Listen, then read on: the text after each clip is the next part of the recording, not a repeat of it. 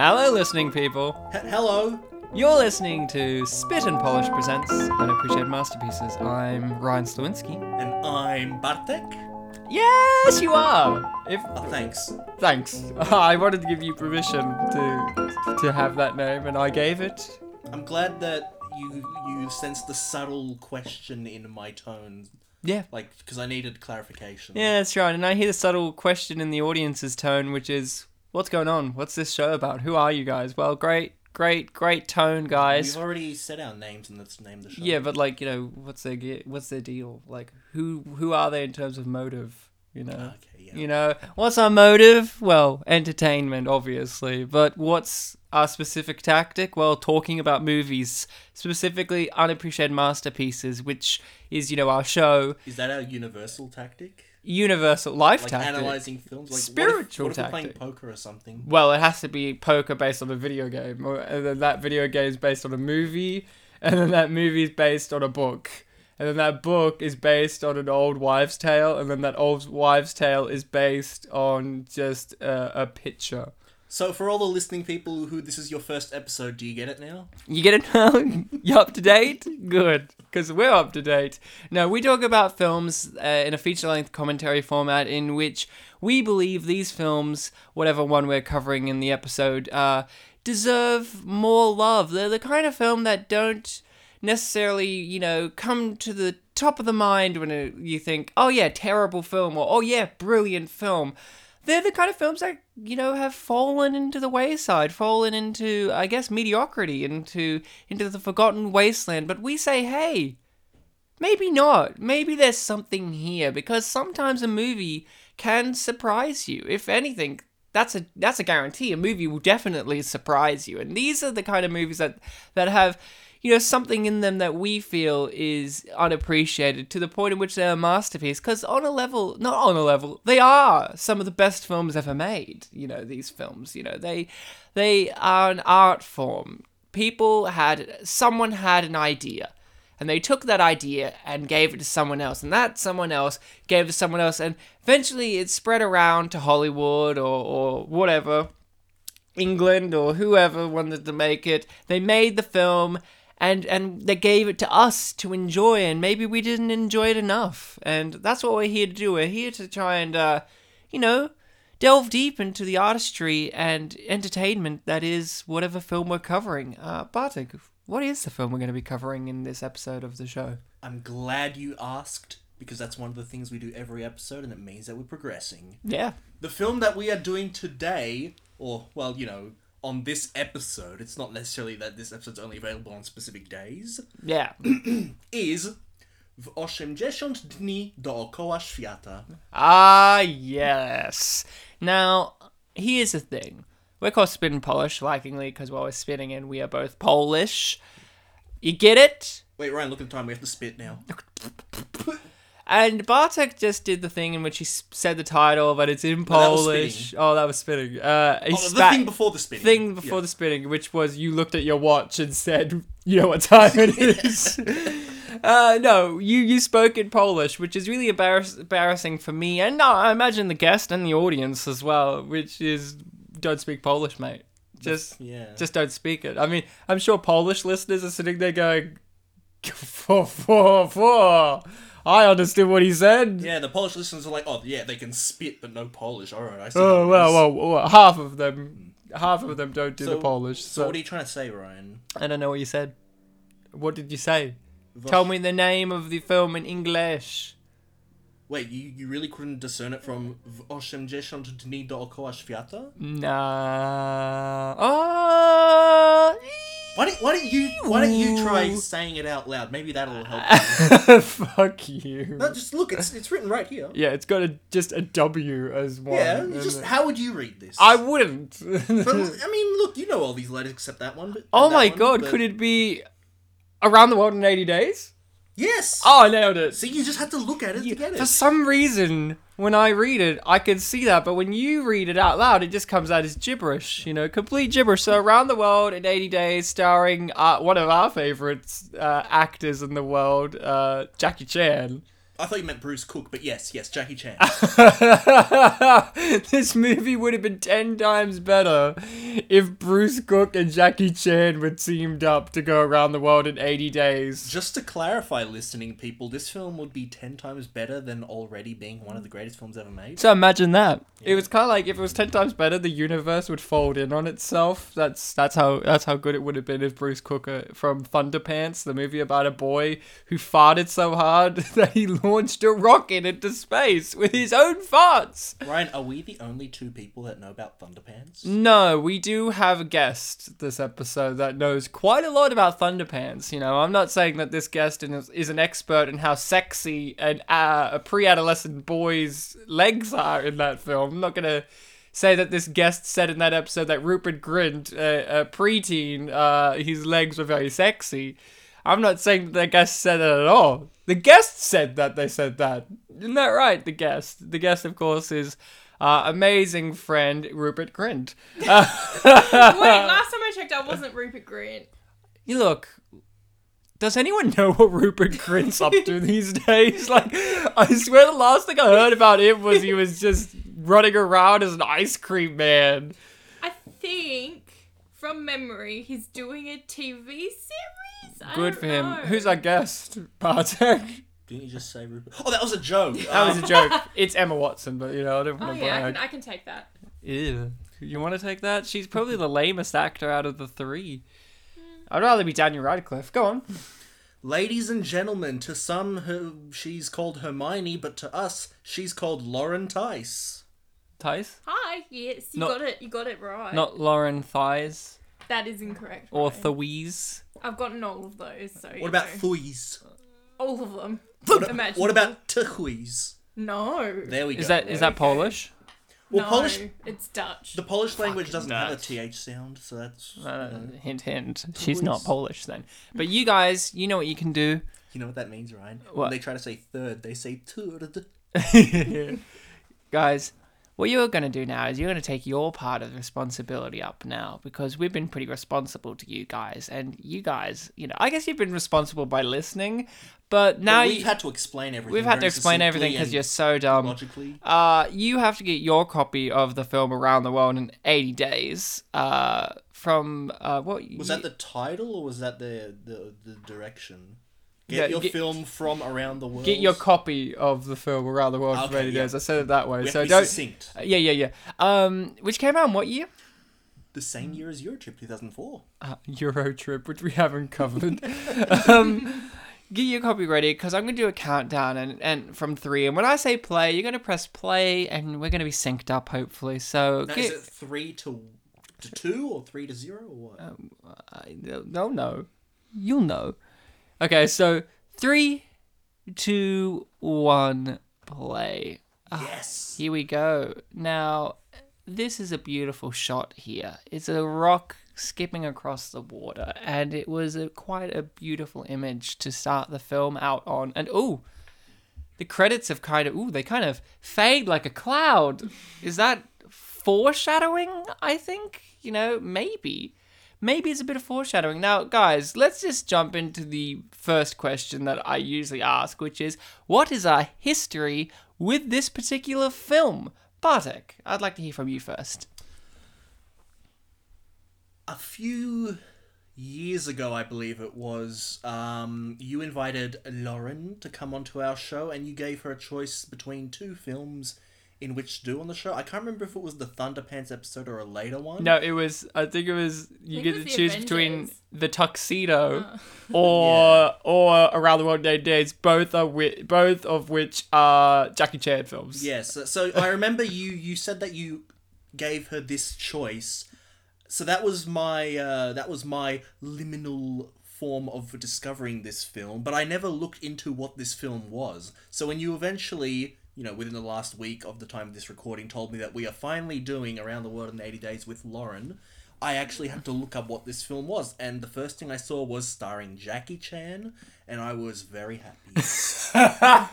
and this, just for a bit of context, this is at the height of Jackie Chan doing all of these type of movies. You know, we have the tuxedos around this time. We have uh, um, Uh, what were the movies uh, he did with Owen Wilson? Shanghai Noon and Shanghai Nights. He was doing like The Spy Next Door. He was doing like all of these kind of weird American comedy movies in which he plays an Asian man that's kind of randomly inserted into what would be normally a white guy's story, particularly, which I quite enjoy. And he's doing Jackie Chan action. But this isn't a white guy story. This is around the world in eighty days. No, it's completely different. It's not got anything to do with the English at all. Um, Lauren, what's your history with this magnificent film? Other than literally every single time after our first episode, I gave you two choices, one of which was always Around the World in 80 Days, which she always declined to do I until was- I just decided I wasn't- enough is enough. I wasn't aware that you kept doing your choices. Oh, I Yeah, always yeah. kept saying like, "Do you want to do this one or this one?" And then I always said the other one. And now I chose Until this now. one. I chose this one for Until you. now. so Um, clearly you don't have a history with this film. No, I do. I do. I watched it as a child. I think it was one of the ones Mum had on VHS. Do you- Ooh, a really late VHS as Ooh. well. Yeah, yeah. VHS or like one of the early DVDs. Yeah. Um, and Mum would chuck it on if I was sick at home, or it'd be one of those movies you you are home sick, lying on the couch, and it'll be on on like midday. yeah, yeah, yeah. I I completely get it. And you loved it as a kid? I think I liked it. I didn't. I don't. I don't know whether. What I about loved it. now? Now I have an appreciation for Steve Coogan. Um, well, that's good because Yeah. I grew up on this film. I watched it when I was younger, and um, I always liked Steve Coogan's character the best. He's always one of those British actors that whenever I see him, I do think of this particular film. Is one of the first films with him I had seen, and I have associations with him as an actor. From this, I, I love him. He's just got a great f- British face about him. He can't- I knows how to pull really weird grins with those teeth and Yes, the one thing I noticed is I could not stop staring at his mouth the entire Yeah. way through. I'm like, why am I staring at his mouth? I will say he has one of just because of his British smile, he has one of my favorite gags in Hot Fuzz. In Hot Fuzz, in the very beginning, when um, Simon Pegg is going to be, sh- you know, booted off to the countryside, and he's like demanding to take this higher, and they're- like every level of the person that he wants to take it higher is already there, but they just kind of enter. Steve Coogan's like the second level guy that he wants, and he just end like he just spins around in a chair that's already in the room, and he's like, "Ah, yes, how are you?" And he's like got this big cheesy British smile going on, and it just every time, every time he spins in that chair, or he enters, and he just has this big goofy grin, and he's like reading off like pieces of information that they've secretly listened to. He always cracks me up, and in this movie. I think he really uses his talents because he has a real dry wit in this movie and is a type of character that could be annoying and or annoying in several ways. You know, he's he's he's aloof, he's he's very eccentric, he's very very over the top British and arrogant, but also he, you could get annoyed with the fact of how self serious his character can be at times. But I think Steve Coogan brings enough charm to the role that even as a child I could recognize in terms of his acting ability that he really brought a lot to the role that could have been mishandled by another actor. I think you know that's one of the beauties of this film is who thought teaming up Jackie Chan and Steve Coogan was going to be a good idea? And it works, you know. Jackie Chan, we've had we've talked about him a couple of times on the show now. He's he's one of those actors that just he's got a charisma, a childlike innocence and charisma about him. And this is different movie for us to cover with him because he's playing a bit of an asshole on a level because he's lying and he's a thief, even though he's doing it for good reasons. For the majority of the movie, he is exploiting someone who is um, got more to lose than he does. So that's kind of an interesting thing because usually Jackie Chan's a nice guy, just poor innocent Jackie Chan. So, um, with this film, it's based on a source material by Jules Verne. Um, Lauren asked before we started recording this who Jules Verne was. Mm-hmm. Do you know who Jules Verne was, Bartek? Um, I first learnt of Jules Verne thanks to Back to the Future Part Three because Great. Clara and the Doc Emmett Brown bonded over Jules Verne. I can't say that I was ever familiar with. Did you any mean of- Doc M.M. Walsh? No. I that's the actor. I would love it if M. Emmett Walsh played M. Emmett Brown. It would have been great. Was he M. Emmett? No, no, no, no. I just want him to be M. Emmett Walsh. So go on. You were saying Back to the Future Three informed you on Jules Verne's existence. Mm-hmm. Yeah, as a kid, and uh, but I've never been familiar with any of Jules Verne's works. Oh, okay.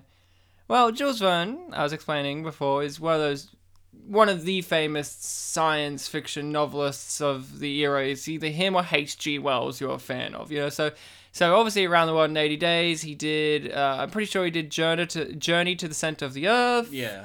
Um, he did. I can't remember what it was called. I think it was like race, race to the moon, race to Mars, or whatever, or rocket to the moon, where he was basically like another wager type of thing, where it's like who can build a rocket to go to space quicker. And this was obviously before we had the capabilities of doing this.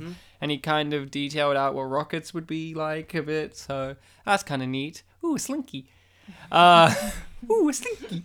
So yeah, a famous scientist, sci- you know, science fiction novelist he, he- and fantasy on a level too. He, he's one of those great kind of um, minds. So and yeah, and he liked to have fun in his work. So seeing a film like this be made out of his works is actually quite enjoyable. You know, it, it's a very uh, British film. This even. You know, like this has a real British British sensibility, not just because of all the mutton chops that Lauren is fixating on. Yeah, no, that's one of the things I wrote down in my notes. In my notes, I was like, lamb chops, lamb chops everywhere. lamb chops, lamb chops Hmm. everywhere. I like um we have a few returning actors, of course Jim Broadbent was in the Avengers, uh, and he- of course Lauren only does movies on this show that feature ha- actors who have appeared in Harry Potter, and of course he's in Harry Potter Yes, Mm-hmm. yes. as Sluggy Horny. Uh, course. is he a good guy What, or in this- bad in- oh, guy in, in Harry Potter. Harry Potter? Well, he was in Harry- Slytherin, so Yes. clearly. he was a Slytherin and he kind of accidentally helped Voldemort. but was he a good guy or a bad guy? On the fence, both. Yeah, I need a. There is no black He and was- white. he was There's no literally- fucking He's a gray bit of- area in Harry Potter. It's either black or white. Give me a black he or was white. a coward.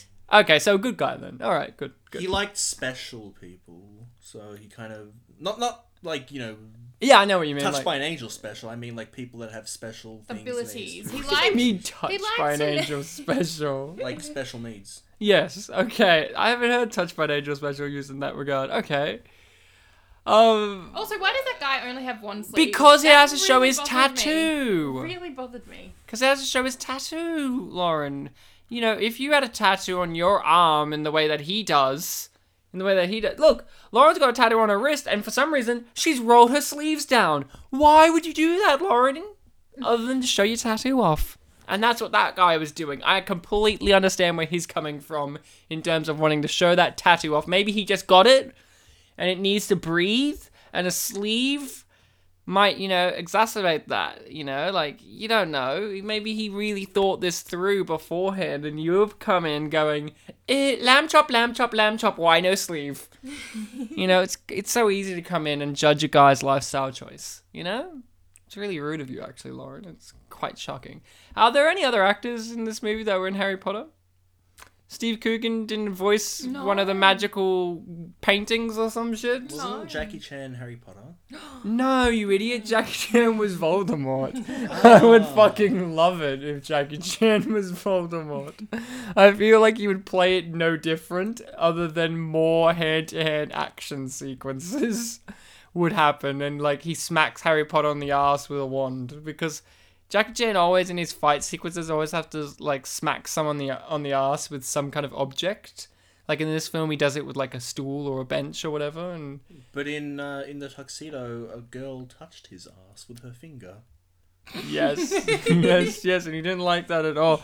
I do like the police outside racially profiling any Asian men. Like those two guys were clearly like Indians wearing turbans or whatever, but they know they're searching for a Chinese guy, Well- but they're just like, eh, racial Well, profile. Ryan, Oh, what country is India in? I mean, what continent is India? Country in? India is in India, Like, What continent is India in? Asia, right? And they were looking for Asians. Yeah, I know, but you know what I mean. They know specifically they're looking for a Chinese guy as Hmm. well. So it's kind of like they see guys with beards and turbans and they're just like, get him.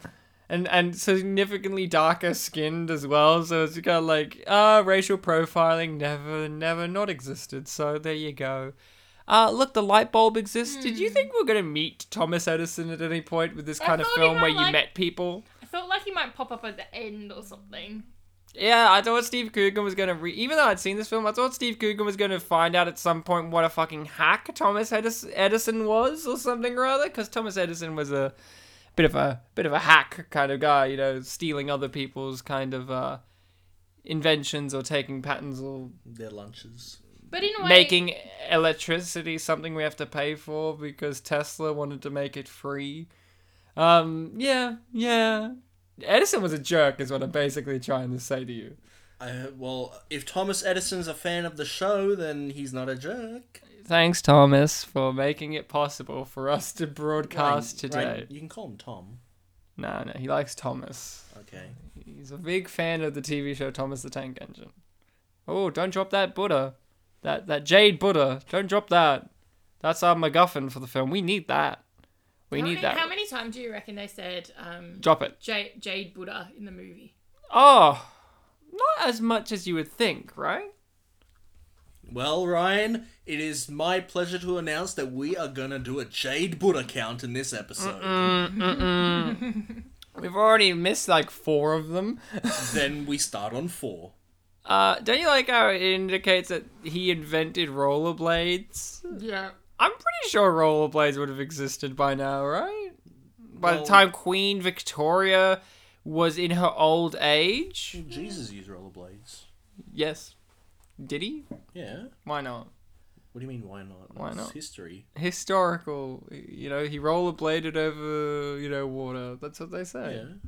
It was Oh, That's what actually, they say. yeah, yeah. It was water rollerblading over water. You see that guy in the background? This guy, no, he'll come back. The guy, that guy there holding the book, the brown book, the one who informs the queen in the end of what happened. Mm-hmm. He was in Thunderpants. Yes, he was. Mm, He was the other tenor. The other, the world's greatest tenor. Oh yes, okay. And he was in Breaking Bad as well. And it's just great to see him pop back up in a film like this. Oh, no radio waves. Well, you know, Ryan. Apart from anyone who would have exclusively appeared in uh, Big Fat Liar, that means that this would be one of the biggest returns. Oh, yeah. Well, do we know if there's anyone that wasn't in Big Fat Liar? I didn't look up who, who the captain was. Mm, who knows? He Who- who could have played- been Paul Giamatti. Who played the girl in Big Fat Liar? Amanda Bynes? No, no, sorry, not the little girl, the the, the assistant girl, Oh, I don't know. the one who like at the end she doesn't smile or something. Yeah, makes weird faces. she, I don't know. She'd probably be the biggest return. He, oh, her and Julia White. No, and um, John Cho. Yes. um, this is a great sequence here of get it Chinese whispers. Did you get that? Yeah, yeah. Did you get that? It's a great Hmm. Yes. little, great little joke there. Jackie Chan found it funny just then. He was like, "Oh, And it probably would have to Sorry, be no. Chinese whispers because it couldn't be called telephone, right? Because telephones probably wouldn't exist yet. um, Maybe. I guess they wouldn't." But the, he has like light bulbs, and they go to America, and I'm pretty sure they wait. I don't know. I don't know. Because I feel like all they do is write letters in this to each other. Oh yeah, of course they do, but like his village in fucking China isn't gonna have a phone. I was surprised they had you know as much as they did in his crap little village that's apparently been raided by warlords. It looked pretty good. Oh, is all I'm saying is his village. Well, they had like nine tigers there. It did. I was shocked with how many people turned up in this movie. It was yeah, it was one of those films that just kept having little cameo appearances. But in a it way. wasn't like aggressive about it. It wasn't like, hey, stop the movie, because here's Rob fucking Schneider now. You take it. It's kind of like, oh, there's Rob Schneider. Oh, okay, okay. Why is he here? Right. It was America. Yeah. Yeah, because American. And he sounded like Beetlejuice. I don't know Yeah. what that was about. He's like, hey, man. I'm like, hey, it's Beetlejuice. It could just be Michael Keaton dressed up as a Rob Schneider That's Rob type. Schneider. The Americans turn up in America. The French appear in France, and the, And the Austrians appear in Turkey. exactly, yes. That's exactly where I was going. With this. oh god and he rollerblades away um This is the important scene. This is our inciting incident in which the bet has been placed. Do you think it's an even bet? Do you think it's a fair bet? Because it's like all Jim Broadbent loses is his position, but like he doesn't lose all of his money. He doesn't have like a restriction placed upon him. It's not like I get to be the head of the science, and Yeah. you never enter politics again, and you also move out of your house. Well, I suppose the idea that um, Steve Coogan gains a certain sense of honor, honor and nobility out of it Yeah. would add to a what's the word I'm looking for? Romantic or or a glorified uh, reputation out of it. Whereas this guy's like, oh, not only did you have the easy side of the bet, you lost. So it's like, well, look who look who the fool is now. Yeah. Who will the history books write and say your name equals fool? You, Kelvin, you. Calvin. I do like the little jokes like um Lord's Lord um, um Salisbury. It's like you get you. I'll name you. Uh, I'll name this after you. And it's like naming things after people that we actually have Isn't now. Kelvin a unit of measurement of like heat or something? Yes. Yeah. Or was that Calvin? I can't remember if it's Calvin or Calvin, but yeah. It's summer, but I don't think he's supposed to be the man. Uh, I love the fact that this is the universe in which the Minister of Science is the second most powerful man, in, like the second most powerful person in England behind the Queen. It's like, oh yeah, where's the prime minister? Well, he was too busy, you know? Too busy. He doesn't know science, so you know. Oh yeah. Oh yeah, yeah. I, I- like, I, uh, now imagine Jim Broadbent's character being like, "Oh yeah, yeah," and I'm the prime minister, but but head of science. like, why not? Because you could, you know, why not, right? Like, I could be all of it because a prime minister can have, like, be a minister of something else, can't they as well, right? Minister of Women, Education. Yeah, remember that in Australian politics, Tony Abbott, one of the most sexist behind the times leaders we've ever had, was also the Minister for Women. That was great. And education as well, wasn't he? Like, he fucking brilliant. And who would have guessed that women's stuff and education went down the toilet? Not I. Not I. Don't you like the fact that for the whole movie, Jackie Chan's character's name is Passport 2? yeah. Passepartout was it No, pronounced? passport two, Passport 2. Passepartout. They say it like real quick, so it's Yeah, passport passport two. passport, Passport out. So in the original story, the oh, passport out. Ah. his, his equivalent is still called passport two, right? yeah, I think so. does, Is it does that character have like a secret? Like was that a name he made up as well? Is that his real name? I think their parents were just jerks. so that was their real name. Yeah, why not? You know, guys, Okay. they're sharing a bath right now. Is that a bath? Yeah, Is it? I always thought it was a bath. Otherwise, what? It's in a bathroom. Is it?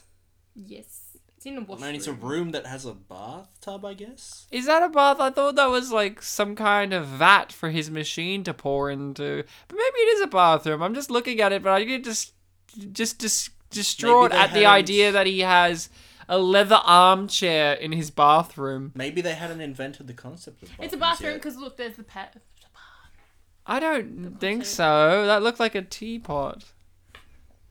Lauren's like, I know my Victorian era bathrooms, I- and they had leather armchairs They in did. there, and they sat on them while they looked at their wristwatches. I gotta say, when I walked into this episode, I wasn't expecting bathroom gate. look at this. Is that a bathroom? I don't think so. There's no I mean, indication. the walls were blue, Ryan. So Oh, well, back then, blue and pink meant totally different colors. So, I mean, totally different things. Ah. I don't- Remember Look, I don't know. When I think bathrooms, I never really think pink. for girls. I mean, for When I think bathrooms, I think white. but why pink? How then? many? Uh, pink for girls. Well, that's Blue like, for boys. That's, That's like what I thought you were public indicating. toilets. I'm talking about like domestic bathrooms. Lauren, what colour's your bathroom? White. Okay, what colour's my bathroom? You've been there recently. White. White. What colour's your We've got bathroom? white tiles and blue painted wall. Okay. Good for you, buddy. So I like, guess- I guess the white is so, dead. so wait, what I'm getting is, it's your bathroom that you're you're like, yep, all bathrooms are like your bathroom. Well, I mean, like the bathroom, you think, oh, that's where you can do a bunch of stuff with water. Water you associate with blue. Blue. so- I I know I totally understand your thought process, but I just love the fact it's like bathrooms blue, done, nailed it. It's like yeah, but I think just white. Most of them are white. In films, most of them are white as well.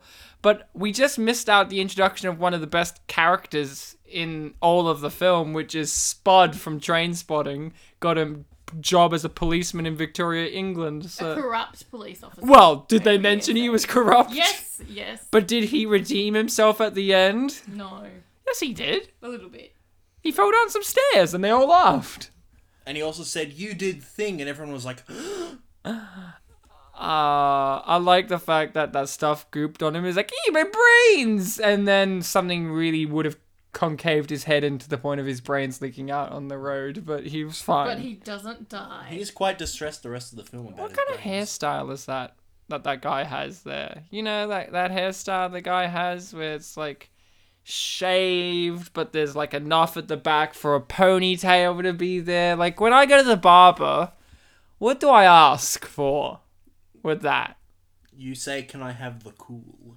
The cool? And they go, "You- "Fine, easy." Oh, and, and, and then they go like this Ryan, I, I, I, I can't give you a haircut that are the transition sequences in Around the World in 80 Days. It's impossible to do that. I'm sorry. they don't say that to we me. are in Paris. That's why I'm different than you. yeah, well, They also look at me and go, They "Don't tell say some- Bartek this, but not all bathrooms are blue." they say something similar, just they don't call me Ryan. Yeah, yeah, Yeah. Oh, look, he invented wheels. He invented the wheels on the suitcase of this guy. I during my time watching this was trying to figure out who my favorite character was. Yeah. But also, I was playing a game of who's Bartek's favorite character because this is a cavalcade of characters. This is one of those movies where it's just like little characters that you see once or twice, but they really make an impact. And to be honest, my favorite character is Jim Broadbent. He's just so over the top. I like him as a villain. Every time I cut back to him, I had a smile on my face. I couldn't help but say Jim Broadbent.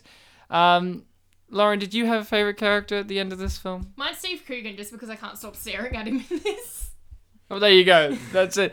I had a guess of what Bartek's favorite character is, and, and Honestly, I think I need the second viewing just to. fully oh, decide. okay. I Because when you when I saw that guy, I'm like, oh, I forgot about this guy. I feel like there's a lot of characters I've forgotten about, and I need to. you didn't forget about Rob Schneider, did you? Though? Well, no, because every time he pops up, it's always like, oh, here you are. Uh, well, I know Bartek's favorite character. I wrote it in my notes. I said this is his favorite character, and if he says otherwise, he's a liar. okay, which- pressure's on. You want me to tell you now? May, if it'll be more interesting, I guess. Tell me now. It's the captain of the boat at the end that they make into a plane. He is pretty. He has to be your favorite remind- character. he reminds me without of- a doubt. If you said otherwise, I would kick you out of this podcast and tell you to rethink yourself because that's know, not the Bartek I know. you know what's great? When you brought up the concept of favorite characters, I was just thinking of everyone. For some reason, I didn't think of him. There's but no then- nipples. But then when you mentioned him, I'm like, oh, he's a contender. you had me I at f- you nipples.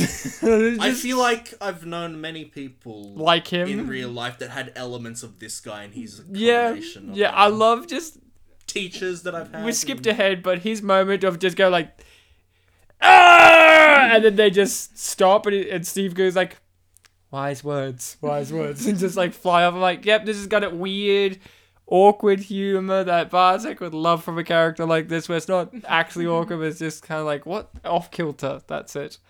Uh, here's our woman of the film. Um, you know she's the woman of the film because she smiles instantly at Steve Coogan, who's walking around saying all of this art's garbage. But isn't Lauren smiling at Steve Coogan? Well, she's the girl of the podcast, so there you go. There we go. she is the first girl to ever be on the podcast. So. Ever like, and the only one now. Like from now on, it's only Lauren as the girl representation of Spin Polish. Every other woman we have is secretly a man in disguise. Oh look, it's Van Gogh. Oh look, it's this guy with a mustache. What a great mustache! Do you think you could grow a mustache like that, Bartek? Let me have another look at it. It's pretty. It's pretty on point, as the kids would say. Mm, I don't know if I could have the like The pointy. yeah the point thing coming. Maybe out. you gelled that shit. Mm, Gel I that don't. shit. I would love to have something like that, but I don't know if I could do it. How about how about this woman in the background here holding her glass of wine, acting? Could you do her? She was just acting a storm up in that sequence there. She was she was holding her glass of wine, but she was holding it at a weirder angle than what you would because she's like, "Oh no, I'm acting now." Well, Ryan, I'm an actor, so of course I can do that. You'd be this guy though. Well, the, th- that guy. yeah, yeah. I say, "Come here, my friends," and then they do. Let's get him. Um, so this is a film that references lots of historical events, Easter eggs, little things, as well as making references to pieces of fiction along the way. Um, did you guys have any little favorite winks and nods it had within it? Like references to Historical events or fiction? I like that they incorporated the Wright brothers. You like the fact that they were the Wilson brothers. I'm happy that we finally have Luke Wilson on the show after talking about it for so long. he's my favorite. He's my favorite Wilson. of the three. I don't remember the third one. The third one's actually the oldest one. I There's a don't. third one? Yeah. Luke Really? Wilson's the youngest one. Is he? Yeah. Jeez. Owen Wilson's the middle one. The oldest one is named Andrew Wilson, but I don't really know him from anything. Are they like the American version of the Hemsworth brothers? They must be. Yeah, And the I guess. older Because when one's I not look at Owen popular. Wilson, I think, yeah, Chris. They were born like Yeah. 64, 68, 71. No, well, Owen wishes he was born in 69. I know Owen. I know It Owen. was just a little too quick. That's what I try and tell him, man. yeah. So you like the fact the um the Wright brothers had their inventions stolen from our main characters? Yeah. Great. What about you, Lauren? Any little historical things? I mean, Oh. we're gonna have a little moment here in which they make a, a, a Artwork. famous painting. Yeah. Uh, so, but not like an iconically famous painting. It's not like, oh yeah, here's the Mona Lisa, and I made I her like the smile or fact some that bullshit. Van, I like the fact that Van Gogh is here.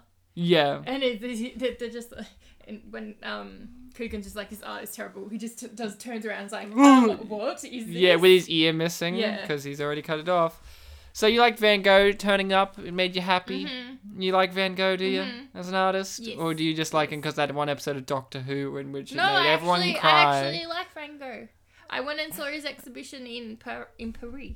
And Pui. Oh, Did you what like a that he wanker. cut his ear off? Hmm? Did you like that he cut his ear off? No. Did you like that he failed at killing himself so hard that when he shot himself, what was it? He shot himself in the fucking gut and died. It took him days to die because he couldn't just shoot himself in the head. What a legend. Now you look. Can you imagine me that one asshole who goes, "Oh, Van Gogh, fucking hate that guy." Like in today, like there are certain artists that it's like they're beyond critique at this point, like Picasso and even Warhol and all of that. Where it's like you've got to make, it's like you've got to have a fucking diplo, like a PhD to back up the fact that you don't that that you don't think Van Gogh's all that good. Yeah, Matt, like, Lauren, you come on here, it's like, "Uh, actually, I hate Van Gogh, and here's why. And we just become the Here's Why Van Gogh Sucks podcast. So how many years, Ryan, before Roger Ebert's reviews are, you know, oh, untouchable? no, well, some people think they are already, but guess what? He's a hack. Uh, what did he think of this movie? Do we know? I, I don't know. So as soon as I mentioned Roger Ebert, I'm like, ah, I should have looked it up, or else now it seems like I was. I setting imagine up. he would have loved it because he was a big fan of um of, of Jackie Chan. I hope he loved it. I have been to this place. There is no potholes, can I just say? Lauren, were you there in the 19th century though? No. There you go. But the potholes should still be there. No, Lauren, things change. Sewage works may not be under This there was now. technically 2004. no, Lauren, it's set in the 19th century. Don't you, see know- them with their little umbrellas? You know what? Considering the fact that that pothole is something you can literally pick up, I'm, I'm surprised something you can pick up and put down in, in public space would still be there after so long. You'd think someone would steal it Yes. Yes. and use it as a plate. Use it as a plate. else I you knew use you were a going to bottle go somewhere with this because I was like, Bartek, you do know there are manhole covers that exist in the world that we are in today, right? uh, that you could take away if you wanted to. Oh, Oh yes. this one, is I think lady. Lauren's favorite character, to be honest. When I saw her, I'm like, oh, this character. He stole my bag. you know what's a, oh, and Richard Branson? Yeah. One of the weirdest cameos? Like, Makes he- sense at the same time. Though. It does make sense, but it's kind of like, what made them say, yeah, let's get Richard Branson on the line and see if he wants to be in around the world in 80 days? And he was like, hmm, let me see, I'm running my huge business and I'm one of the richest people in the fucking world. Oh, yeah, I can squeeze in the time to be in Maybe- Jackie Chan's film around the world in 80 days. Maybe he thought they were offering him a trip around the world that takes. Can we also just say how? and he's like, I could do it in 80 minutes. Can we also say how stupid Steve Coogan's character is because he puts all of his money in a bag? But he makes it around the world in 79 days, so you can't really call him. Uh, stupid. and uh, don't women do that? Uh, sexist there, Lauren. You know, just because a guy does it, you're calling him stupid. But Yeah, but women he has put like money. tens of thousands of dollars in his bag. Yeah, but where else is he supposed to put it? Um, in a bank book. No, because then you put that bank book in your bag, and that just gets Mm. stolen. So, you know, just saying, Put in Lauren. his big hat. Why didn't he put it in his waistcoat? Yeah, Lauren. Men have pockets. You know, he could have put it in a pocket.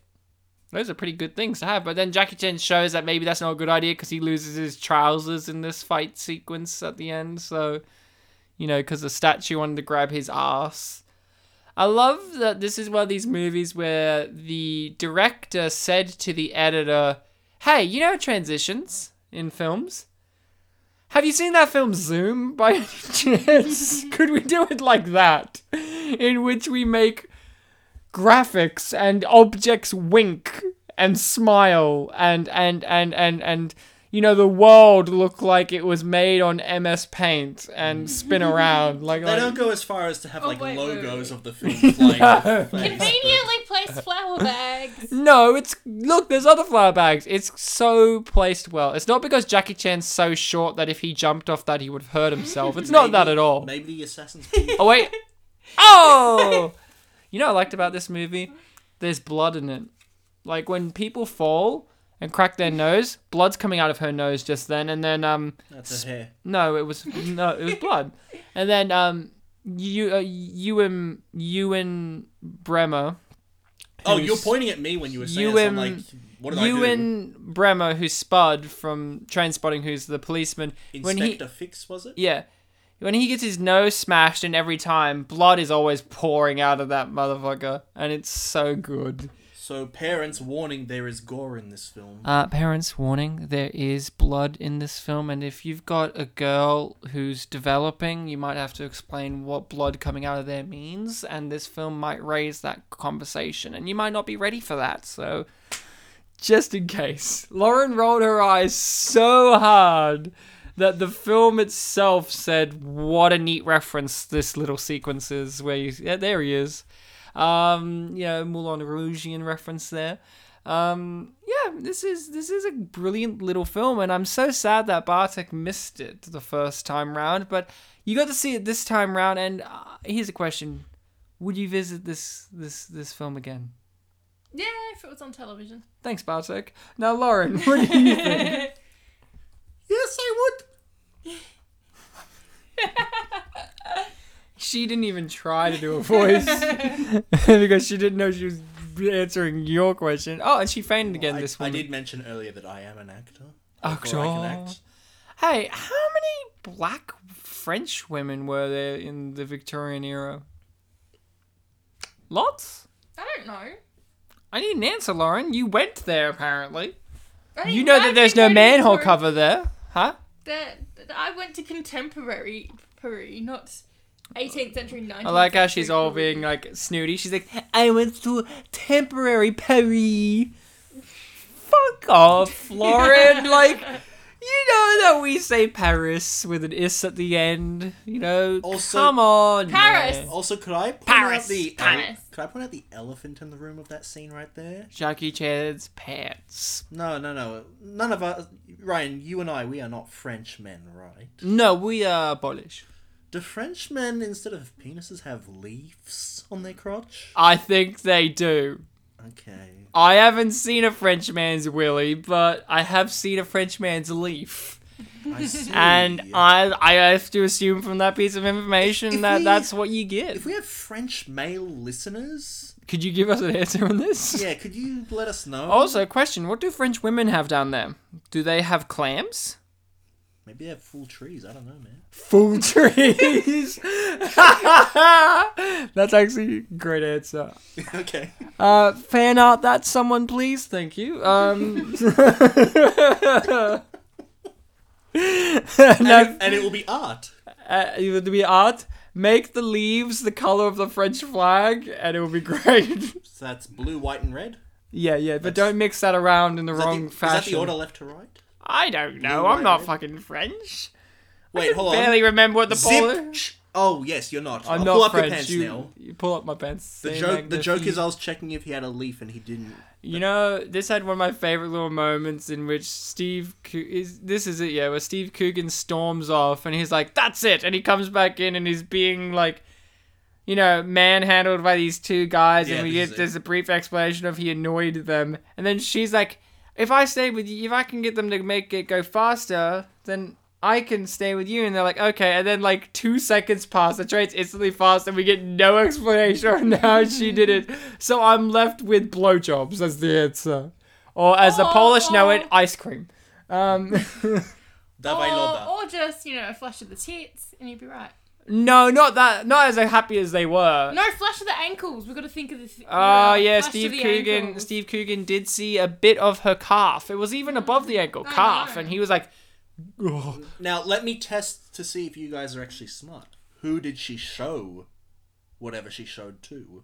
the, the, the, the two the two coal shoveling guys, right? But how would that make the train go faster? Because they shoveled the coal faster. I well no, because they had to come and you know thank her. I think that she showed it to the train itself. And it was like, oh, oh, oh, oh, and just chugga chugga chugga. It's a way out. That's actually a good answer, Bartek. You know, you, you really thought this film through. I, See, your logic was that she persuaded them to make it faster, whereas my logic was, well, she had to come up with an idea to make it go faster. Hmm. yes, you are a smart gentleman. I am smart, but I do thank you guys for giving me this alternate perspective of what could have been going on. Can we talk about her paintings? Ryan, we can talk about her paintings till the day we die. Well, Lauren, do you like her paintings or art? They're very whimsical. They are impressionistic. And Steve Coogan did say it did not leave much of an impression on him. So I liked her paintings except for one thing. You know the the painting we get to see of hers, the artwork we get to see of hers where it's like the man flying, you know, turning into a phoenix like creature or whatever and he's flying. It's pretty good, except for she's got this fucking stupid duck in the corner. did you notice this? I did. And, I- and then, you know what? We saw her just there drawing in her book, and she's doing like the sun in the center and all these stuff happening around. And there's the duck again. And I really thought, oh, we're gonna get an explanation of why she draws ducks. Like, like, oh, I had a pet duck when I was young, or I really like ducks, or or she would see a duck and then she would draw that, and then she's like, I always incorporate animals into my artwork or Maybe- something, maybe something. it's- But it's just like, oh, it's just a duck. Maybe it's like her signature or her self insert. Like when you see the duck, that's me putting myself there. Now, I'll give a bit of uh, clarity to the issue. I haven't read the original book, so maybe there's a duck character in there that's really essential, and that's like an Easter egg, Easter egg wink and nod to the Well, source funny material. enough, the duck's name was Ed. Ed, you know it's a TV show I never got as a kid. Ed, Ed, and Eddie. Well, you see, Ryan. they Everyone wanted- loved that they show, wanted and it was just one I 25 didn't get into. It's because they wanted twenty five cents.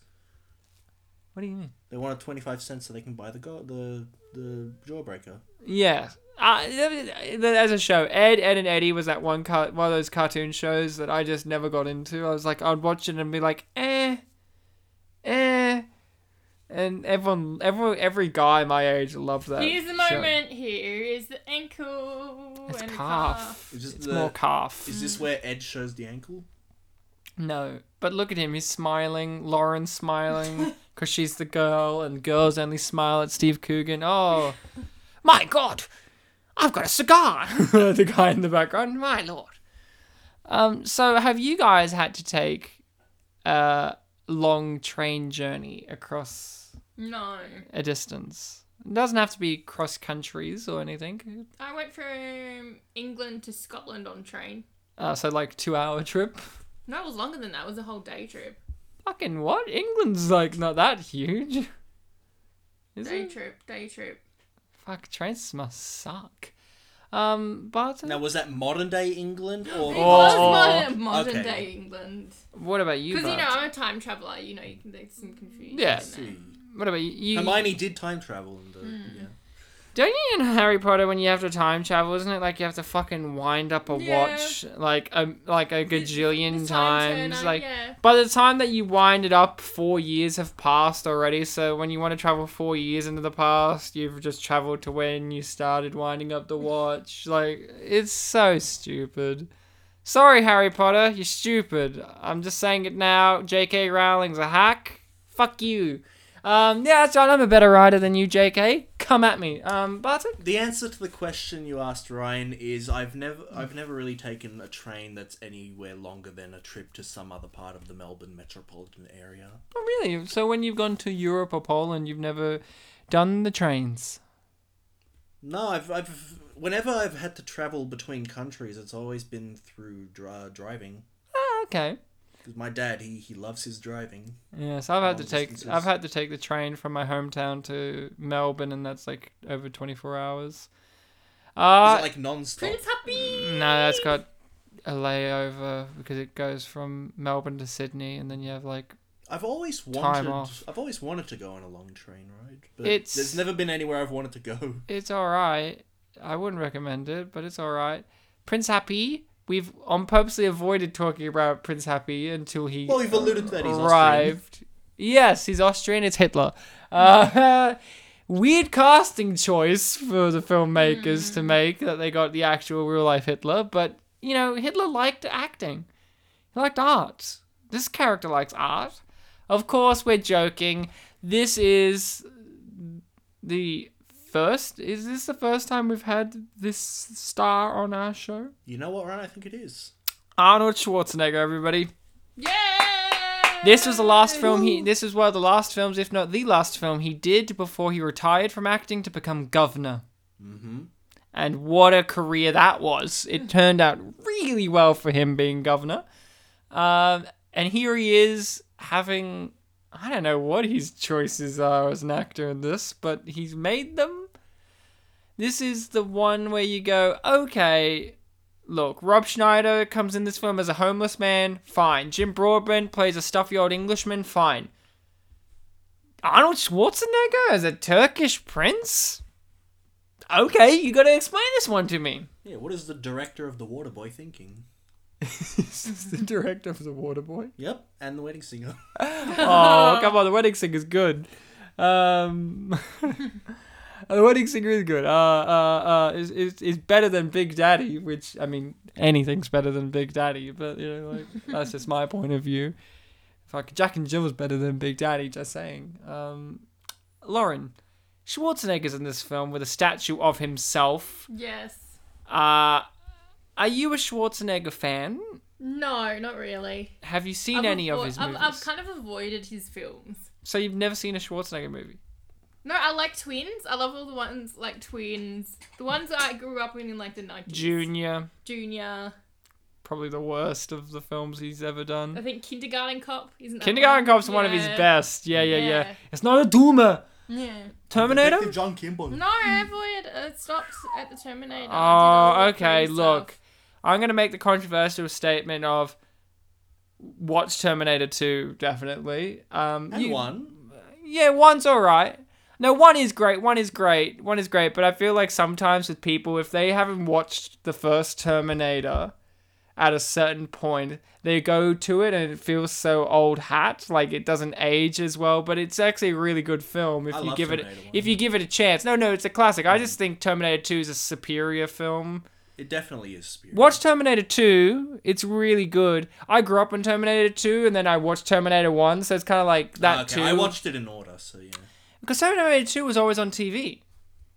Always Yeah, I on remember TV. on on flights I've taken, they've always had Terminator Two as a choice of a movie to watch. Terminator 1's an R-rated movie, but Terminator 2 Well, is Terminator One's more of a horror film, whereas Terminator Two is just kind of like, Yeah, but Terminator 2 has way more violence.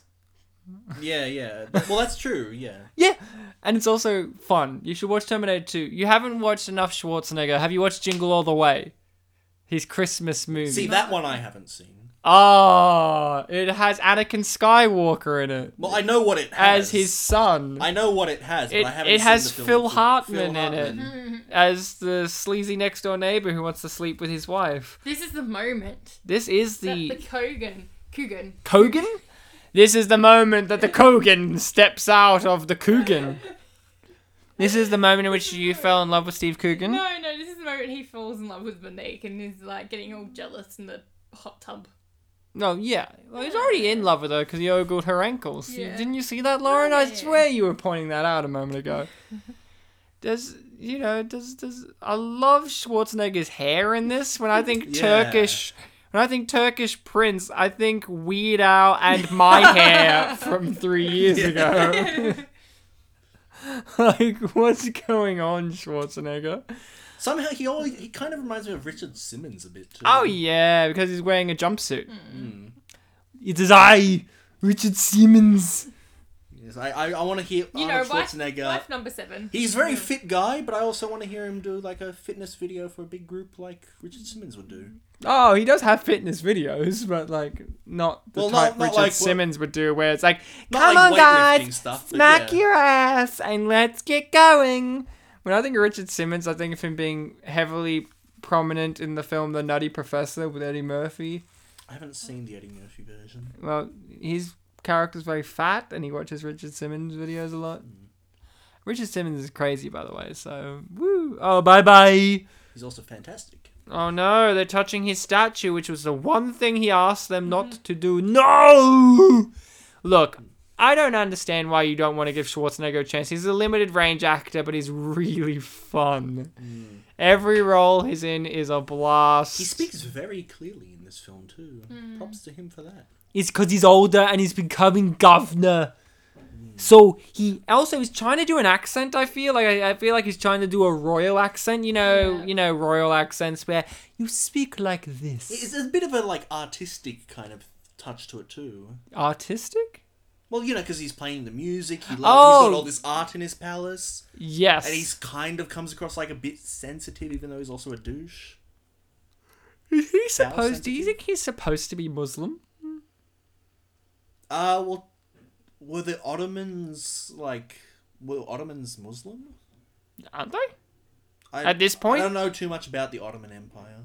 At this point, yeah, I want to say they are. It's Turkey. Turkey's, you know, um, Muslim country now, and then I'm pretty sure. I think he's I've supposed never to be. really thought about. I think he's supposed to be Muslim. Why I'm I'm questioning this is maybe I'm not up to date, but like I'm just like, yeah, I'm just looking at him. I'm going, that doesn't look like a Muslim prince to me. But maybe maybe I'm the fool, and maybe the filmmaker who made the Waterboy and um, the Wedding Singer knows what they're doing.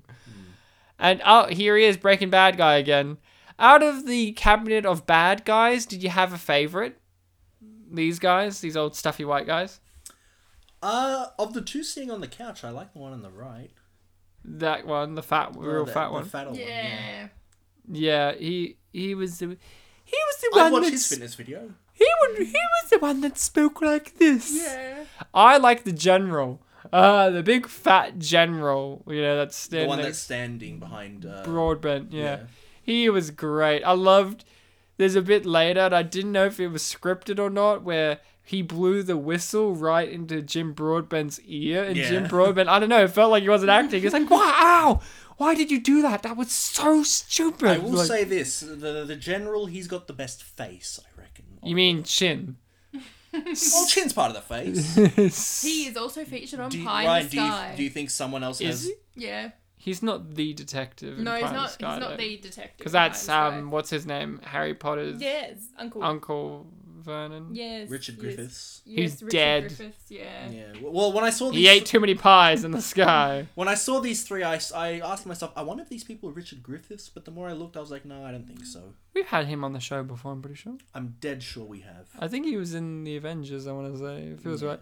And I always think of him in um one of the Naked Gun movies as like Oh yeah, he was the the professor or something or yeah other. Bronheimer or something. Yeah, the yeah. second one where he was. Yeah. Yeah. I remember when we had him on the show. I asked, was he in Naked Gun too? And you said yes. No, yeah, yeah. So He's- he's whatever a- that was, that was it. plot twist. It was actually Thunderpants, probably. no, I think it was biggest Lawrence. plot twist ever. It was Sleepwalkers, and he's one of the I cat feel, people. I feel like it would have been in the last half year that we've seen him. It is Jackie Chan. You know, I love everyone in the world speaks English, but it makes sense. It makes sense. Here's why: until they get to China, everyone speaks English because all the places they're going are English Colonies. colonies. I- so English is something that's enforced upon them. Well, ironically, one of the first people we see in France doesn't speak English. That is true because the French fucking hate the English. They like And the then- Polish though. And then they go to Turkey and they all speak English, which is an an English Mm. Well, it's 'cause colony. Prince either. Happy taught them English. Prince Happy Alia Blah Blah. They speak English in that film too, Ryan. Oh, in our version, they do. In Aladdin. in Aladdin. Um, so you know, I like the fact that they they do decide to dress up as women, and they make that a very bold point throughout the movie. Yeah, even though it's like just basically a sari or something over their old normal clothes. Hey, they're wearing a dress. Yeah, No, no, yeah. they're wearing the full women's outfits, like the dresses and everything, not just the the wrap or whatever. Like they But aren't, gave. they, but aren't they wearing their regular clothes? No, No, they no. gave them away to a bunch. Oh, you didn't see that. You're gonna love that. There's a little might have just shot. There's a forgotten little that. shot where the police are asking these women who are dressed in all of their clothes, Mm-hmm. these Indian women, and it's like there's this Indian woman dressed as Steve Coogan, and I, just think went like remember this. that. I'm not up to date with cultural stuff of India, but I'm pretty sure a woman in this p- time period When- dressing in a man's suit like that, especially an Englishman's suit, wouldn't have gone down well. But she I, was I a like- I did rebel. like how you brought up this not up to date in a film that's already a period piece. Yeah, well, you know, I don't know. Also, this this film India's you know controlled by the British. yeah, right? yeah. So, but the British might not allow that anyway. I guess that's a justification for why they speak English here. Oh yeah, that's what I said. Like the English would enforce it, but like in Turkey and in France, they wouldn't. Yeah. uh, Turkey because Prince Happy is being you know a host and he's a dignitary, but in France they don't give a fuck. Yeah, and in China they've got their dynasties. Yeah, so- exactly. In China, it's mainly spoken in what Chinese. Yeah, Qing Dynasty. Is that the dynasty at the time? Yeah, because I think the trivia Hmm. said so. All right, Uh, absolute. I'm only Thank really you. familiar with the post Han Dynasty myself. Is it? They're doing the full salute set. Ah, here they are. dressed in their clothes. Isn't that great? Yeah, yeah, I remember this now. Yeah, yeah, and then they're dressed in dresses the whole time. And then they go to the Himalayas, and now they got new clothes because the Himalayas does that to you. You know, It's cold there. have you been to the Himalayas? Have you guys been to any Asian countries? No. Yep. Bartek, enlighten us. Yes. Where did you go? I've been to South India. I've been to Japan for an hour. Um, and I, I won't list the ones I've just been to airports to, but those two would be the big ones that I've actually gone out there to. Ah, yes, and South India. Oh, How, do- Oh. Singapore, of course. how could you say no to Singapore? Uh, South India. Mm-hmm. Um, fun time. Yeah, I was uh, doing renovations at an orphanage. Oh yes, I think you've talked about this before on Yeah, the show. end of year 12. and did you? Everyone went to schoolies and I went to India. Were you good at it? I mean, they were pretty happy with what I did. They gave me a, like, plastic plate trophy thing. Imagine if they weren't though. Like as soon as he left, they, they were like, "We're gonna start this from fucking scratch again," because that one guy. Well, I was a group of, like, 13 people, so... Oh, he's one of Bartek's other favorite characters. I felt like this guy, Hmm. the big guy. I don't know. He's just one of those goons, like favorite goon characters. You know how sometimes you see a goon Hmm. that has no character to them, but they bring a character to it. Like this guy felt like that for me, and I felt like Bartek. Is this you the might... guy that chained them together? Yes. Oh well, I, I remember there was some good slapstick with this guy. Yeah, like, I guess well, he he didn't- would be a high contender. and and you know just how big he is, but he has this goofy voice, goofy voice. Uh, now this is great. You know what I like about this sequence, Lauren? They work together Yes. because in a normal movie. In another movie, he would still be trying to arrest him or doing something stupid or get knocked out and cause Jackie Chan more problems. But in this, he actually works with him as best as he could. Like he still gets hurt and injured and Yeah. all of that, but he doesn't actually slow Jackie Chan down too much. Like yes, this is stuff is happening, but once they actually start to work together, they they actually start to kick some ass. And I actually kind of want around the world in 80 days too, in which is these two traveling together. Well, I, I guess that is kind of a trope of the whole "oh, we accidentally got chained together" thing, where e, even if it's two people that hate each other, they kind of have to learn to get along. Like I think Pokemon did it with Meowth and Pikachu. and- I love that from you. Sorry, so I'm thinking of the one of the most famous films of its time, the Defiant ones, where it's Sidney Poitier and Tony Curtis Mm-hmm. chained together, and it's about you know racial big you know racial indignities and whatever, and they learn to be it's- friends with one But it's another, no- and that's like it's no the t- Pikachu and Meowth. It was no Pikachu and Meowth though. That's what I love. I hear you talking. I'm like, oh, he's gonna bring up the Defiant ones, surely, because that's like where this idea is most famous from. But you're like Pikachu and Meowth. I'm like classic Patek. It'll be like, to be fair though, Ryan, if you were to tell a layperson about this concept, you'd probably have to pick something that they'd know. if I have to pick a what person? A layperson, Sure. normal person, average person. Yeah, I mean, sure. You go up to the Pope, you're going to tell him about Sidney Portier or Pikachu or Mouth. Uh, well, I have to tell him about God, I guess. Did you? You got to teach the Pope about I God. think I heard about this the other day. I think the Pope decided that hell, Hell isn't doesn't real. exist or something. Yeah, hell doesn't exist, and the Jew. And you just hear, I can see hear the Jews in the background being like, "We've been saying this from the fucking beginning." Wasn't that a thing of like the Vatican were denying that he said that? Yeah, but I don't think he denied that he said that. I'd have to look. I'd have to. If listen to that's some true, the follow-up. Pope said hell isn't real. That just means we're one step closer as Catholics to being the Jews again, because the Jews don't believe in hell either. I feel like if the Pope, if if the Pope legitimately said that, that'd probably calm a lot of people down. Yeah, So but then, living in and then, fear then it kind would of thing? anger most Catholics because a lot of Catholics are fire and hellstone. Yeah, it's- it's- I don't like those The, Catholics. con- they the suck. concept of wanting hell to exist. That's kind of ironic. I guess. Yeah. Watch out! Not me brains, as Lauren said while she I- watched this. I actually did Not like- me brains! She scooped Not him me back in as brains! best as she could, and Not now me she loves the brains! film. I did like the touch of how he took that uh, Advice. input into, and he was like, "Oh yeah, I shouldn't do that. He's actually helping me. What a nice guy." Like I like you know like about Jackie Chan, he feels sorry for the policeman. Like like in the inspector, what was it, Fix? Yeah, Fix. Thing. Yeah, he feels kind of bad for him because he keeps accidentally injuring him. Like he always keeps trying to save him, but he keets fucking it up somehow. Something goes wrong. Especially in this scene, where as we said, they bonded like Pikachu and Meowth. he's licking his lips weird. I don't know why he's doing that. Get him! They would have got him straight away and went, "Oh, Inspector Finks, uh, Fix, we know it's you." And he was like, "They're over there," but you know, it's a film. We can't do that, you know. Uh, Lauren, if you had to travel around the world in eighty days, Yes. what would be the top five locations you would want to visit? Well, I'd have to go to London. London, London. I'd go to Sweden.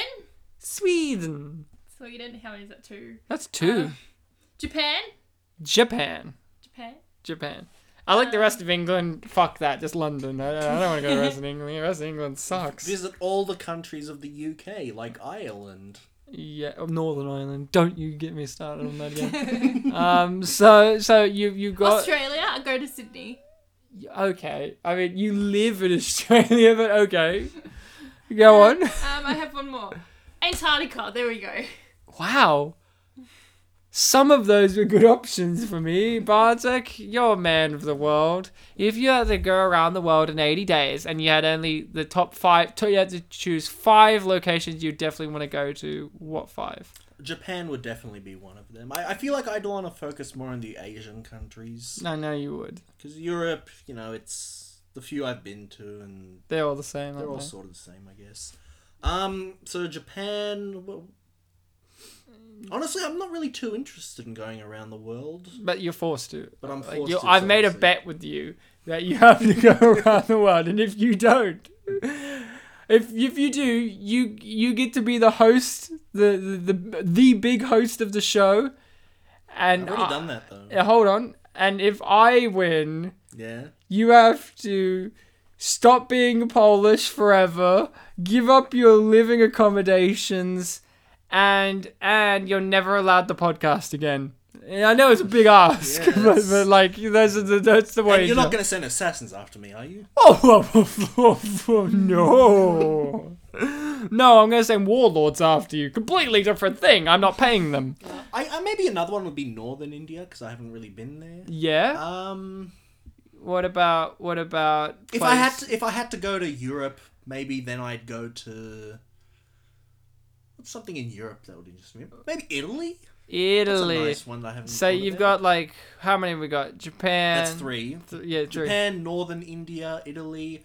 Uh, if I had to go to the Amer- North America, I'd probably want to go to Canada Canada. That's four. S- and South America. Oh, I haven't thought of Africa either. Fuck Africa is what you're saying deep down. If I had to go to Africa, maybe Egypt. Egypt. It's a nice turbulent time in Egypt as always. so That's five, and if I had to go to South America, I mean Brazil would probably be the one on my mind. Brazil. Ooh la la. Great choices, everyone. All warm countries, I think. Screw New Zealand in the option of all of those countries because even in this movie they said they didn't get to go to New Zealand and he sounded disappointed about New it. Zealand, actually, that sounds alright as well. Bartek, you know what's really great? Mm. You wanted a character arc there. Because at the start of the journey, you weren't too sure what countries you wanted to go to. Now, you just can't stop listing off countries. Yeah, I've listed seven. You're like- well, I mean, I pointed out like if I had to go to every continent, then Yeah, there's a lot of continents. Lauren chose Antarctica, the barren wasteland. But good on you, Lauren. well, Like, apparently there's a fire station in Antarctica. how many fires do they have? I don't know, but like I was playing, A um, I lot. was playing Jackbox with my friends a few years ago, and like that was one of the questions of like which of these is in Antarctica, and fire Mm. station apparently was the answer. Right. Uh, if I have to do this, I have to do this. I, I well, I'm leaving from Australia. Let's let's go to South America first, and I would go to um, uh, uh, um, Ecuador to visit our good friend Claudia, Yeah, that's a good. who's on the show, and then I would travel up to Canada as well, and then I would scoot all the way over to Russia. I'd love to see the build. The I love the Russian architecture. I think it's fascinating to me. Not to be nitpicky, but that's kind of going backwards if you want to go around the world. Ah, shut up. Yeah, I know. Get rid of the around the world thing, just what countries you want to go to. Yeah. Uh, shut up. if I'm going from Australia, Mm. I'd be going around. I mean, around like one half of the world. You don't know where I'm going after Russia. All right, let's imagine that all the countries are in a straight line. Yeah, yeah. I go to Russia. That's three, right? And then uh, Yes, that's, I, I'd probably go over to Spain, have a good old time in Spain. that's a good one. And then I'd probably stop off at Ireland just to get some more architecture in because I love the churches and the cobbles and and the all of that. I mean, miserable looking place, but fun looking. so, you- so your Asian is the Russia one. Yep. Yep.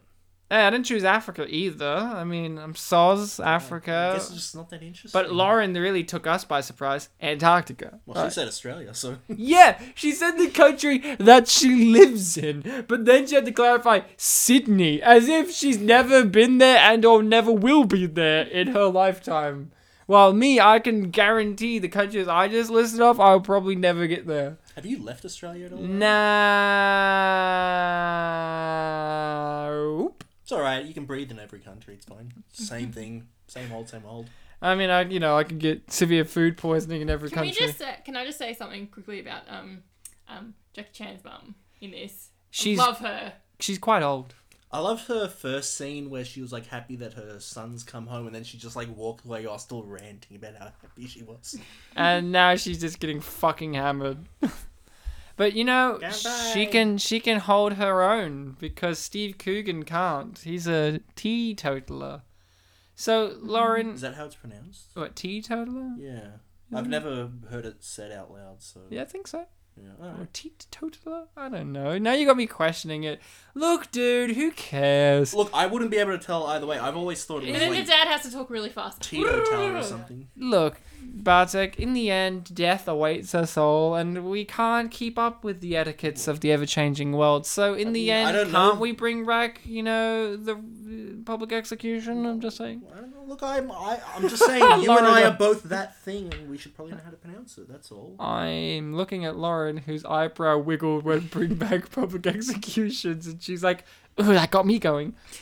this looks like the world's most comfortable bed, but also looks like a bed that does not fit a human the size of Steve Coogan. It is for Asian people because it is a little bed. Look how little that bed is. Well, you know, I'm not being racist. Lauren looked at me like, little people? Like, no, Lauren. Chinese people are a lot shorter than Steve Coogan at his impressive 5'11. I don't know how Steve Coo- how tall Steve Coogan is. I took a guess. There were some guys playing mahjong earlier that were laughing at him. Um, we've talked about Jackie Chan quite a lot on our show before. We liked blah blah blah. But what about Steve Coogan? Let's let's talk. I talked briefly about how I like him in Hot Fuzz, and I like when he turns up and things. Do we know him from much? I know him more from like the movies he's done recently where he travelled with what's his name? Rob Ben- Brydon? No, I, or was it Ben Miller? I No, no, feel like it's, there's a movie it's with- Rob Brydon, right? Where they go. Where they go on the road trips. yeah, yeah, to together. yeah. eat foods. Yeah, yeah. Rob yeah, Brydon. Yeah. Him and Ben Miller look a lot alike, and they I get that a know, lot. Yeah, yeah. uh yeah the the what is it the trips to rome trip to france and it's just like if you don't know about like there's this tv show with uh, steve coogan and rob brydon where they play themselves but the characters of themselves and there's a tv show of this as well and they make movies of this where it's just them going around to places eating food eating gorgeous food and just bitching about each other and bitching about showbiz but it sounds like very mundane, but it's actually really funny and charming. It's kind of hard to explain. It's just like they're playing these weird, warped versions of themselves. And Steve Coogan is known for doing impressions. He's very good at impressions, but Rob Brydon is um better at impressions than he is, and he doesn't like the fact that he's better at impressions than he is, and all of that. So yeah, you know him from from that. Is that is yeah. that it? Yeah, yeah, that's it. His trips. Eh, fair enough. Bartek, Steve Coogan. Nah, Haven't experienced the Cougs. I might have seen him in things. I, I don't really. I'm not really too up on. There's a few all the movies. British actors there's a and few actresses. movies of his that I ha- that I want to cover in the future. There's one where I can't remember what it is. I think it's called The Inspector or something, where he plays like a ticket inspector or something who My kind favorite inspector. who who gets involved in an in uncovering an art heist or something or other, uh, or the guard or something like that. And then I know him primarily for the legendary character he is famous for playing, which is Alan Partridge. Alan Partridge is a very famous uh, character he plays. It's one of those characters that has numerous amounts of TV shows that he's done as that character uh, you know, character shows following that character and shows with that character as a supporting character in the show, and he's done stand-up shows as that character. It's what he's most famous for, and he's kind of like a, a British disc jockey character, like an old school British radio character, like radio presenter character, and he's very, very funny, very, very dry human. He's one of those characters where he's very hard to get into him because you have to understand the certain kind of comedic context that the character's trying to take on. But once you figure it out, you you, you, you just enter that sweet spot. And he's just he's such an arrogant little character. He has his own movie. I think he has a movie or two. And that's kind of what I know Steve Coogan for. Ryan, you you talked over the liar revealed event. Oh no. You know what I love about the Lie Revealed ev- event is that I hate it. Uh, except for in this movie, it works because it's a fundamental part of the actual story. It's not like you remember in Shrek. You remember watching Shrek, right, as a kid, and I, I think I can s- say this for most people who grew up on Shrek. And when you have to rewatch Shrek, there comes that point in Shrek where Fiona's talking to Donkey, I'm pretty sure, Yeah, and that heart- Shrek standing outside and he, and he only hears like an out of context part of the conversation and he runs off and and they have a feuding relationship for like 10 minutes and it slows the entire film down and then and then it's, he thinks she's a liar, and then oh no, he finds out that she's not a liar. It's more, yeah, more of a misunderstanding kind of thing. Uh, Yeah, yeah, but it's like in context of him, he thinks it's a lie reveal kind of situation, and then da da da da da. This is also a misunderstanding lie reveal da da da, but it actually matters. Oh, that's my favorite line, by the way. Just, I'm not afraid of you and your silly bracelet, and then the knife comes out. I was like, okay, I take it back. It's not silly, and just how self Hmm. serious. He is like another comedian would have delivered that line with like an inflection of fear in the voice, but he he's stone faced about it. He's, He's a- like, he's a- I'm all right. It's not. He's a very silly." good, uh, snarky British man reacting to other cultures. Yes, he is. At no point do you feel like he's actually enjoyed any of the cultures he's experienced, but it's not like he has contempt for them. It's just kind of like Not like how he in- would be. He's a bit neutral. No, no, it's more he's too busy. I've got to get from here to here to here to here. It's like we've all been traveling before. Sometimes you just can't appreciate the actual traveling because you're trying to get to the Yeah, destination. like even even when he's you know suggested like oh we can see Thomas Edison, he's like oh there's not really time I, I guess. I guess. I mean, I would like to tell him about my whistle modification. When they were in the stocks there, and he asked uh, Lao Xing Jackie Chan if uh, there was anything he hadn't lied about. Uh, and he made the thing about, oh, I can sing. I, I would have probably, if I was a scriptwriter, I probably would have gone with uh, the fact that his mother is Chinese. Yes. yes. Yeah, you nailed that. No, the singing part worked. And it's, you know, leading up to a gag later when they're in the desert. Yes, it does. Yeah. Hmm. Yes, it, a weird gag, but an interesting gag. Hey, it's got Jackie Chan doing action, and I gotta say, we covered the tuxedo together, us three. The action is it better in this movie or in the tuxedo? Well, I remember one of the criticisms about the tuxedo is that it was a lot of special effects, whereas in this one, it's very clearly actually happening. And Physical. They've even got some of like the names of you know martial arts choreography in the in the credits. As Sammo Hung, I think his name was. And And and Jackie Chan doing the I choreography Mm-hmm. as well, Mm-hmm. I think a guy obviously. named Daniel something as well. Yeah, Daniel. I don't know.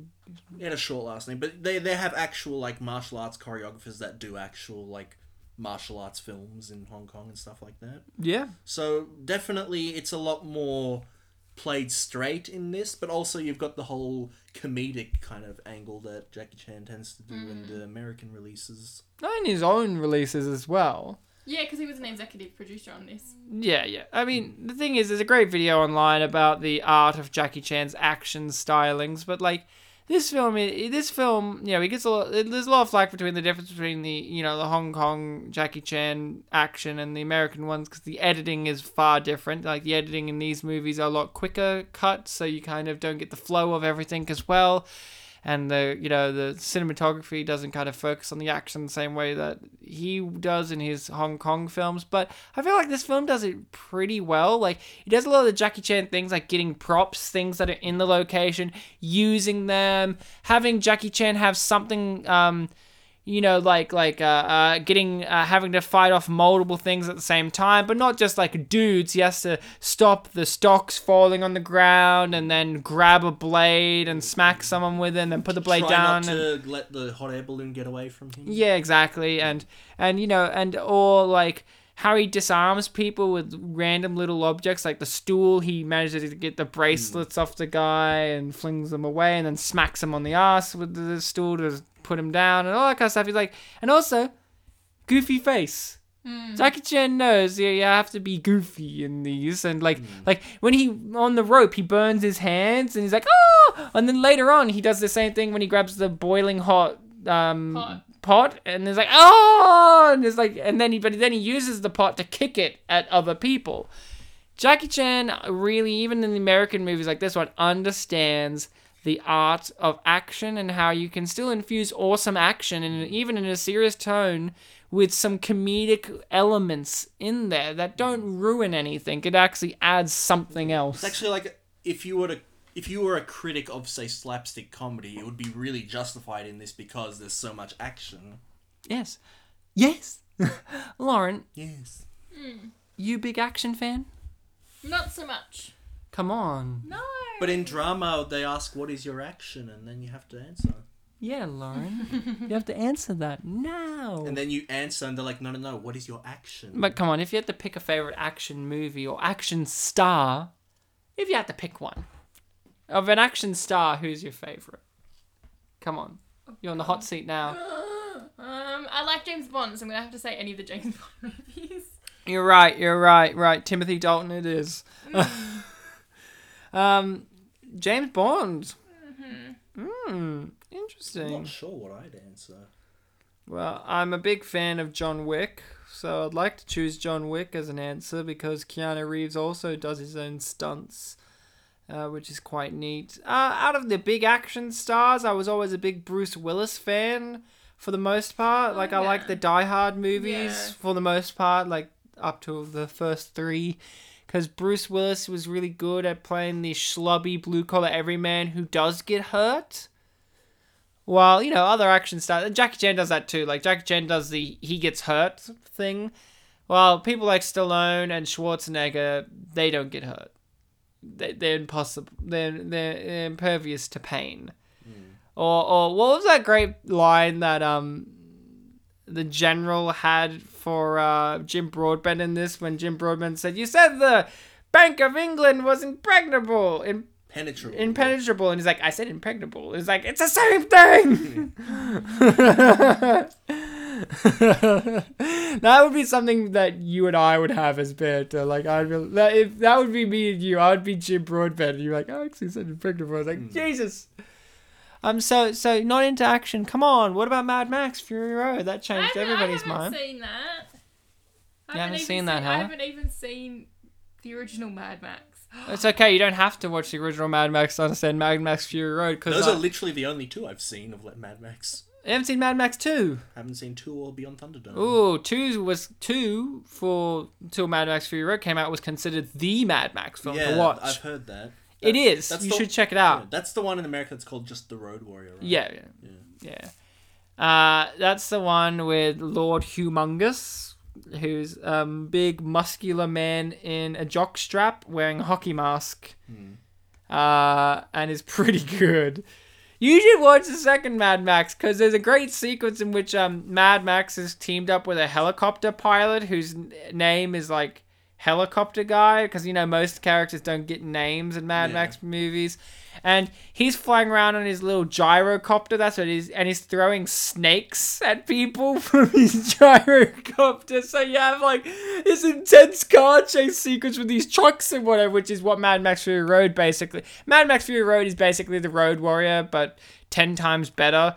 Uh, but but it still is important to watch the Road Warrior sometimes, and he's just throwing fucking snakes at people, and they're like ah, and crash their cars and shit, and it's pretty great because you know it was a film made in the early '80s, so it wasn't special effects. This guy's throwing snakes at people because you have shots of him in the camera, it's him above throwing snakes, and you know they're real snakes being thrown at real people. Well, Ryan, Brilliant. we're looking at The Great Wall, and that It's not brings- that great. It brings to mind a certain film that had action in it. Yes, you're right. yes, you're right. That epic Australian ad about the father having to describe the Great Wall of China to his son. Remember that? Why they keep the rabbits out? Great, great action in that ad. No, no, you're talking about the much acclaimed Matt Damon movie, right? Yes. Mad Demon. Yes, that's how he would have said it with his Uh, the accent. great French actor Matt Damon. I can really that believe- funny? It really was. Yeah. Just how cynical you sound. it's not like anyone has an. Oh God! Lauren's Lauren's dying. Ah yes, the Maybe I should great be a French British actor. Matt Damon. I should be a snarky British actor. you, it was just a cynical tone in your voice.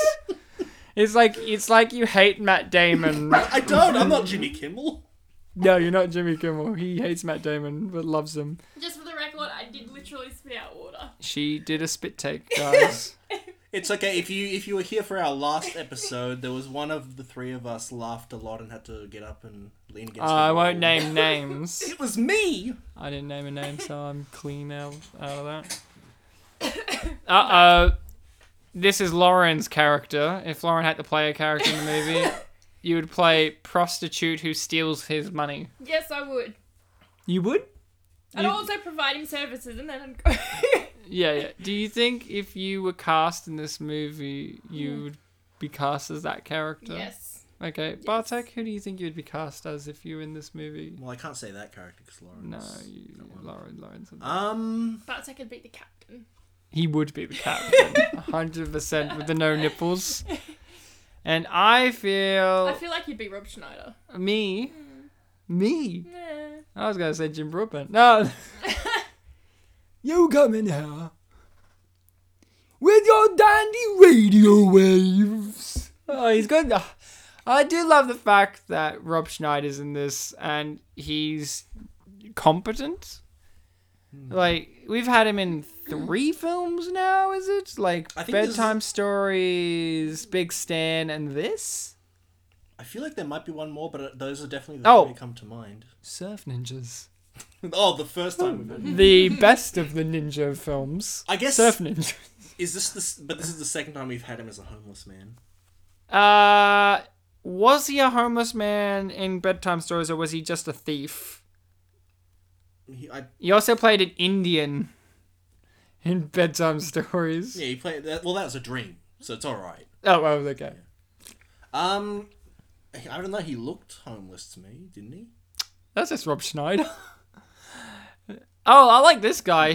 I'd actually be was this e- guy. I'd be that guy. He was anything but in Big Stan. He had a big house. Yeah, and then prison was his home. So, Mm-hmm. uh, Rob Schneider. Wasn't there a trivia point that ori- there was another actor that was originally going to have this role? Yeah, Some comedian. Adam Sandler. hey, it's me. I'm a homeless man. I don't know if this director would ever work with Adam Don't Sandler. we don't know. I'm Adam Sandler. I don't give a rat's ass about quality. Sing his song from Big Stan. Dooby-dooby, dooby-dooby-doo-boo-doo. I'm Adam. Look at that fucking duck. Like, what's going on there? I think it's a duck, but it has like turkey feathers at the end, but it's got like a duck's body and maybe it's a quail. Let's agree it's a quail. Do you like the running I like gag? the, I like the word quail. Do you like the recurring gag in this film that homeless men are afraid of flying men? Birdman. Flying men or bird? Oh, they you said both. Yeah. But yeah, the second one said, "Oh no, the Birdmen are coming. The birds, the birds." Birdman. No, it looks like it's like a, c- it's a turkey with a hand as a tail. It's grabbing the sky back and saying, "I own you. You're my friend now." I think it's art. Do you think behind his head, where it says the Nolan brothers, is a reference to Christopher Nolan and his brother? That I don't know if he has one, but if he does, maybe his name is Magnus Nolan. Wasn't there a trivia point that said that one of these things behind him was like a reference to laxatives? Yeah, the Nolan brothers movies sure do give me laxative effects. When I saw Interstellar, shit my pants. It's like, whoa, Matthew McConaughey! shit my pants.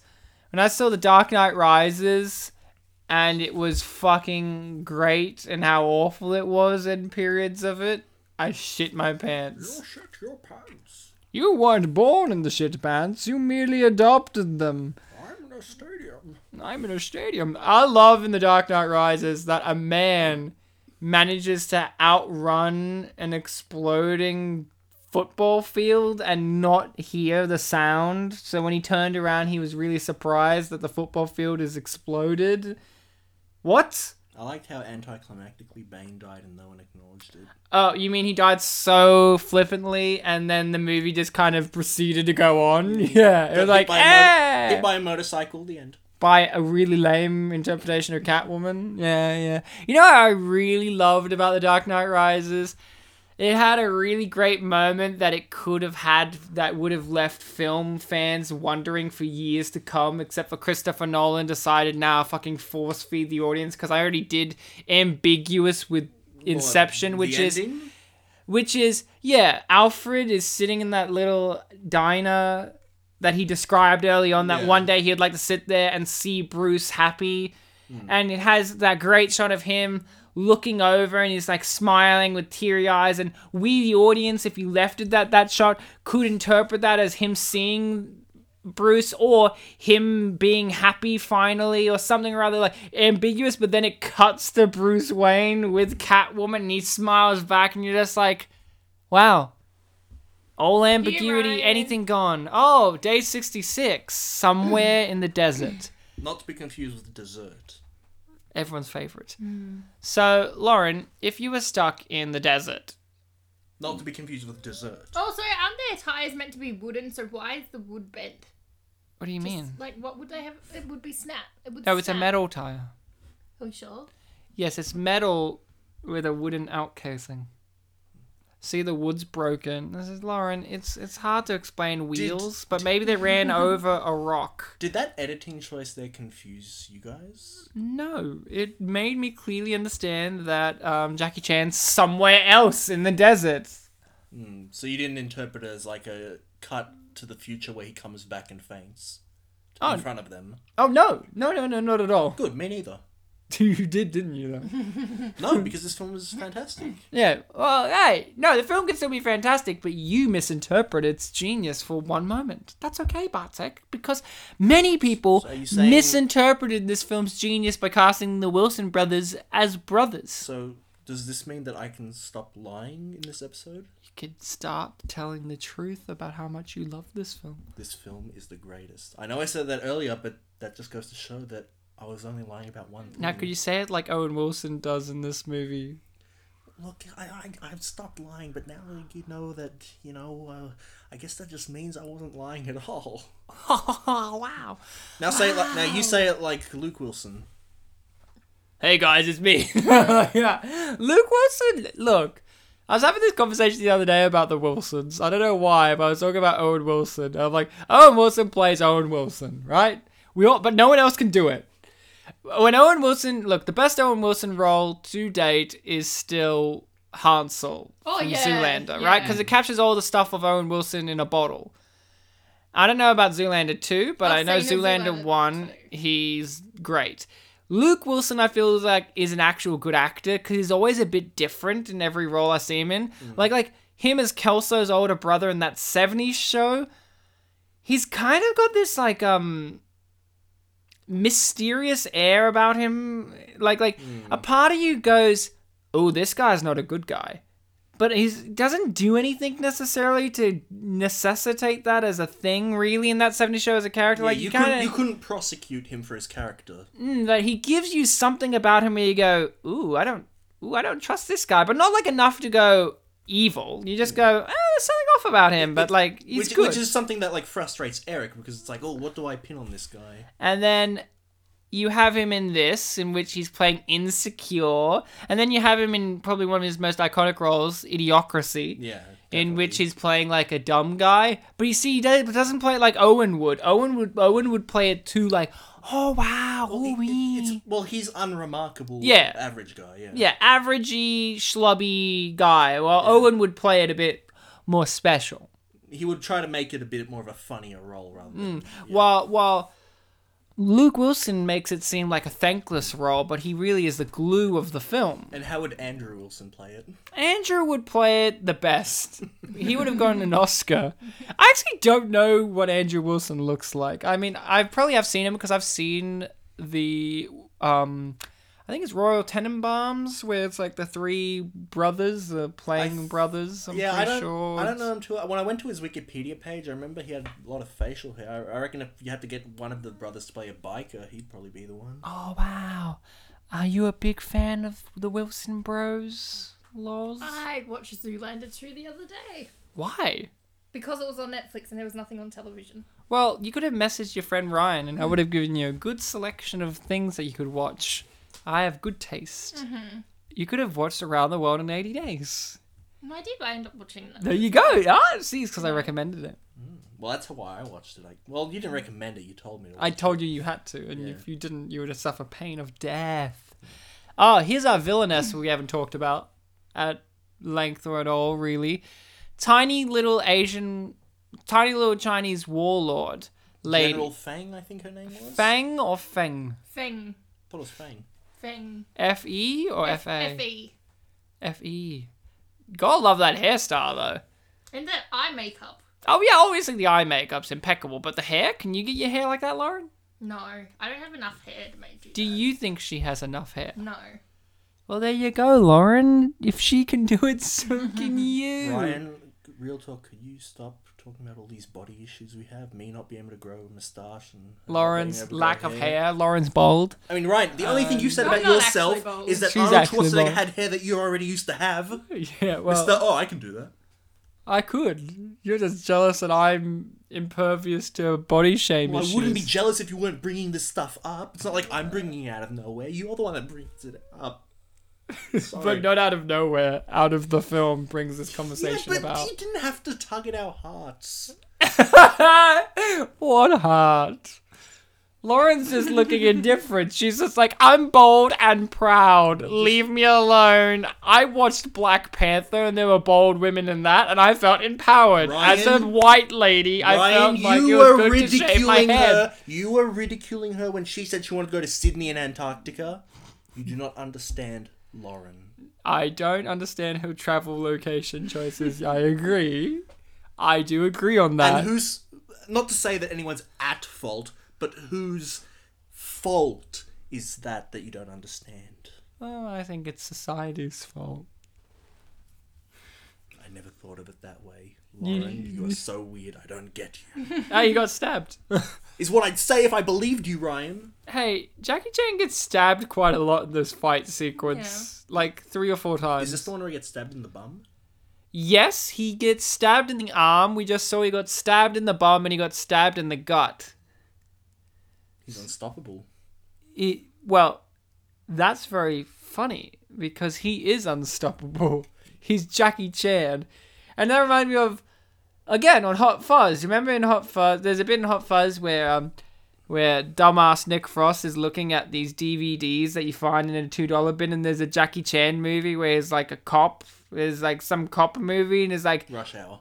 no, no, no, it's another one. It was Rush like, Hour 2. meet the cop who can't be stopped. Oh, and he just starts chuckling. It's a good title. no, that's just the blurb on the back. I, I can't remember what it was, but it's a real movie. Uh, get this joke? He sneezes and then, oh, leg shoot out. Lauren, I got that first go. did you get it the second go, though? Yes. The director of The Waterboy is proud of you. Thank you. Do you like The Waterboy? Because that film also has Kathy Bates in it as his I don't, ma. I don't remember too much about it, but I remember liking it. I, guess. I liked it too. I, that was actually one of the earlier Adam Sandler films I watched. I grew up on that film and I liked it, but I liked um, the best character in that film. Is that the one that had Henry Wilkner in it? Wilkner? Wilkner? What's his last name? Winkler. Winkler, sorry. I was literally gonna say, it ha- one of my favorite characters in that is Henry Winkler, oh, okay, there we go. who is the Fonz from Happy Days, Yes, who yes. plays Adam Sandler's dad and or mentor and or f- paternal figure a lot. Like he appears literally in one scene in Little Nicky as himself as they shoot bees at him. And he's like, sorry, Mr. Winkler. And he's like, Ugh! and then he's in Click, probably the best one of the Adam Sandler movies that he appears in as his dad. And you're just like, not poor Henry Winkler. And, um, you know, if he appeared in this movie as Jackie Chan's dad, I wouldn't have complained. And if this movie was directed by Ron Howard, I wouldn't have complained. Well, I mean, if Henry Wil- Winkler. Winkler. If Henry Winkler could play a Frenchman, then that would be fine. I like how you want to say Wilkinson. I don't know. I feel like that's what No, you I need. wanted to say Wilkler. Who the fuck? I don't know. I'm, is I'm just Henry? adding an L there for some reason. I mean, there is an L in the name, but like not So I Oh, there. put it too early. I mean, yeah. You- you- You're kidding. Ooh, have you ever wanted to have a shoe with a blade in it? No. Are no. you sure? Yeah. Are you 100% because I have. No, because I'm really ticklish. So if someone tickles my feet, You What, you clank them together like the Wizard of Oz and then a Do blade you- will come out. Do you oft uh, get into fits of giggles when you interact with blades? the answer is yes. the question is what type of blade? The one in your shoe. Any kind? like the hand? Like I don't. No, no, the film Blade with Wesley Snipes. she gets in fits and giggles. when she interacts with you know Wesley Snipes in the Blade movies is fucking great. He's, he was so crazy. Like I love just even in context and out of context. Have you ever seen the Blade movie? I think when we Hmm. were studying vampires in year eleven, we Yeah. watched bits of it. In the first Blade movie, he has like his big final kick ass line. I can't remember what it is. It's something like you can't go ice skating up a hill without skates, motherfucker. And he's just like, what the fuck? like, like nobody knows. It's something like something really stupid like that. Not go oh, ice skating at all, but yeah. Yeah, yeah, no, exactly. It's something like, yeah, I agree.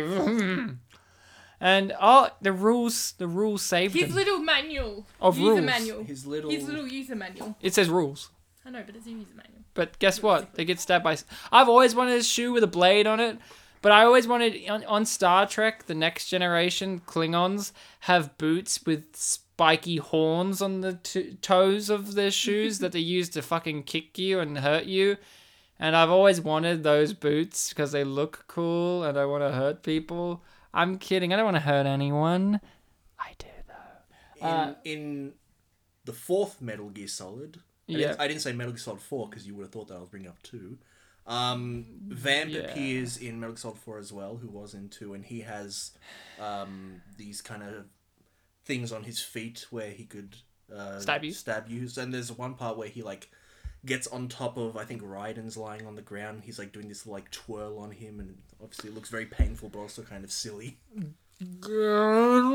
Raiden. So Lauren, Yes.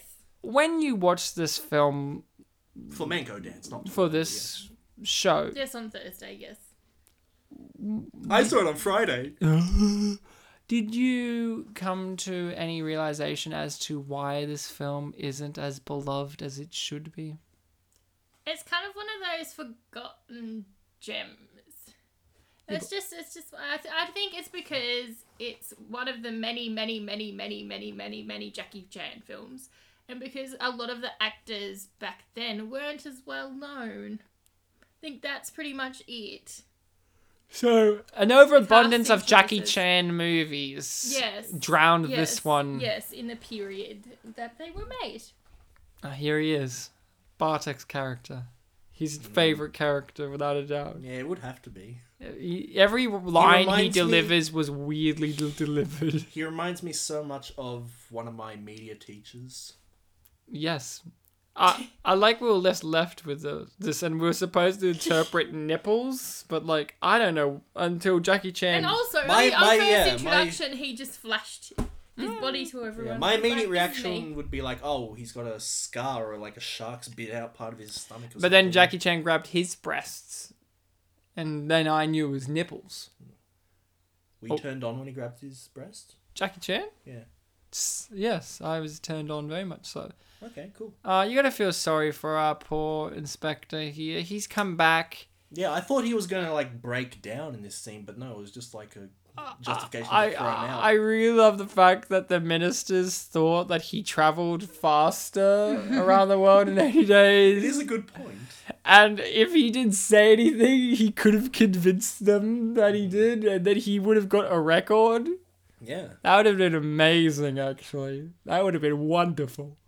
it does go to show that if if the person traveling around the world did have the support of the second most powerful British force, they could have probably gotten in way less than 79 days as Oh, the- yeah. as- like well this is day 73 Yes. so who, who knows how much faster it could have gone I always think of that episode of Blackadder. I always thought they were going to burn their clothes and just be naked on the ship. That's where I was going when I was watching this the first time. Like, Ah. on Thursday, I was like, they're gonna Oh, burn- I thought they're- when they're you were willing like to- a child, you they're, were they're thinking willing, that. They're willing to burn their shoes. Why don't just burn all their clothes? Because the clothes won't do as well as shoes. Cause the i'd imagine material it'd be on the cold shoes. out in the ocean right I like how the, their story ends with them not knowing how they're getting back. yeah Uh, Lauren, I like that you wanted to see the captain's no nipples.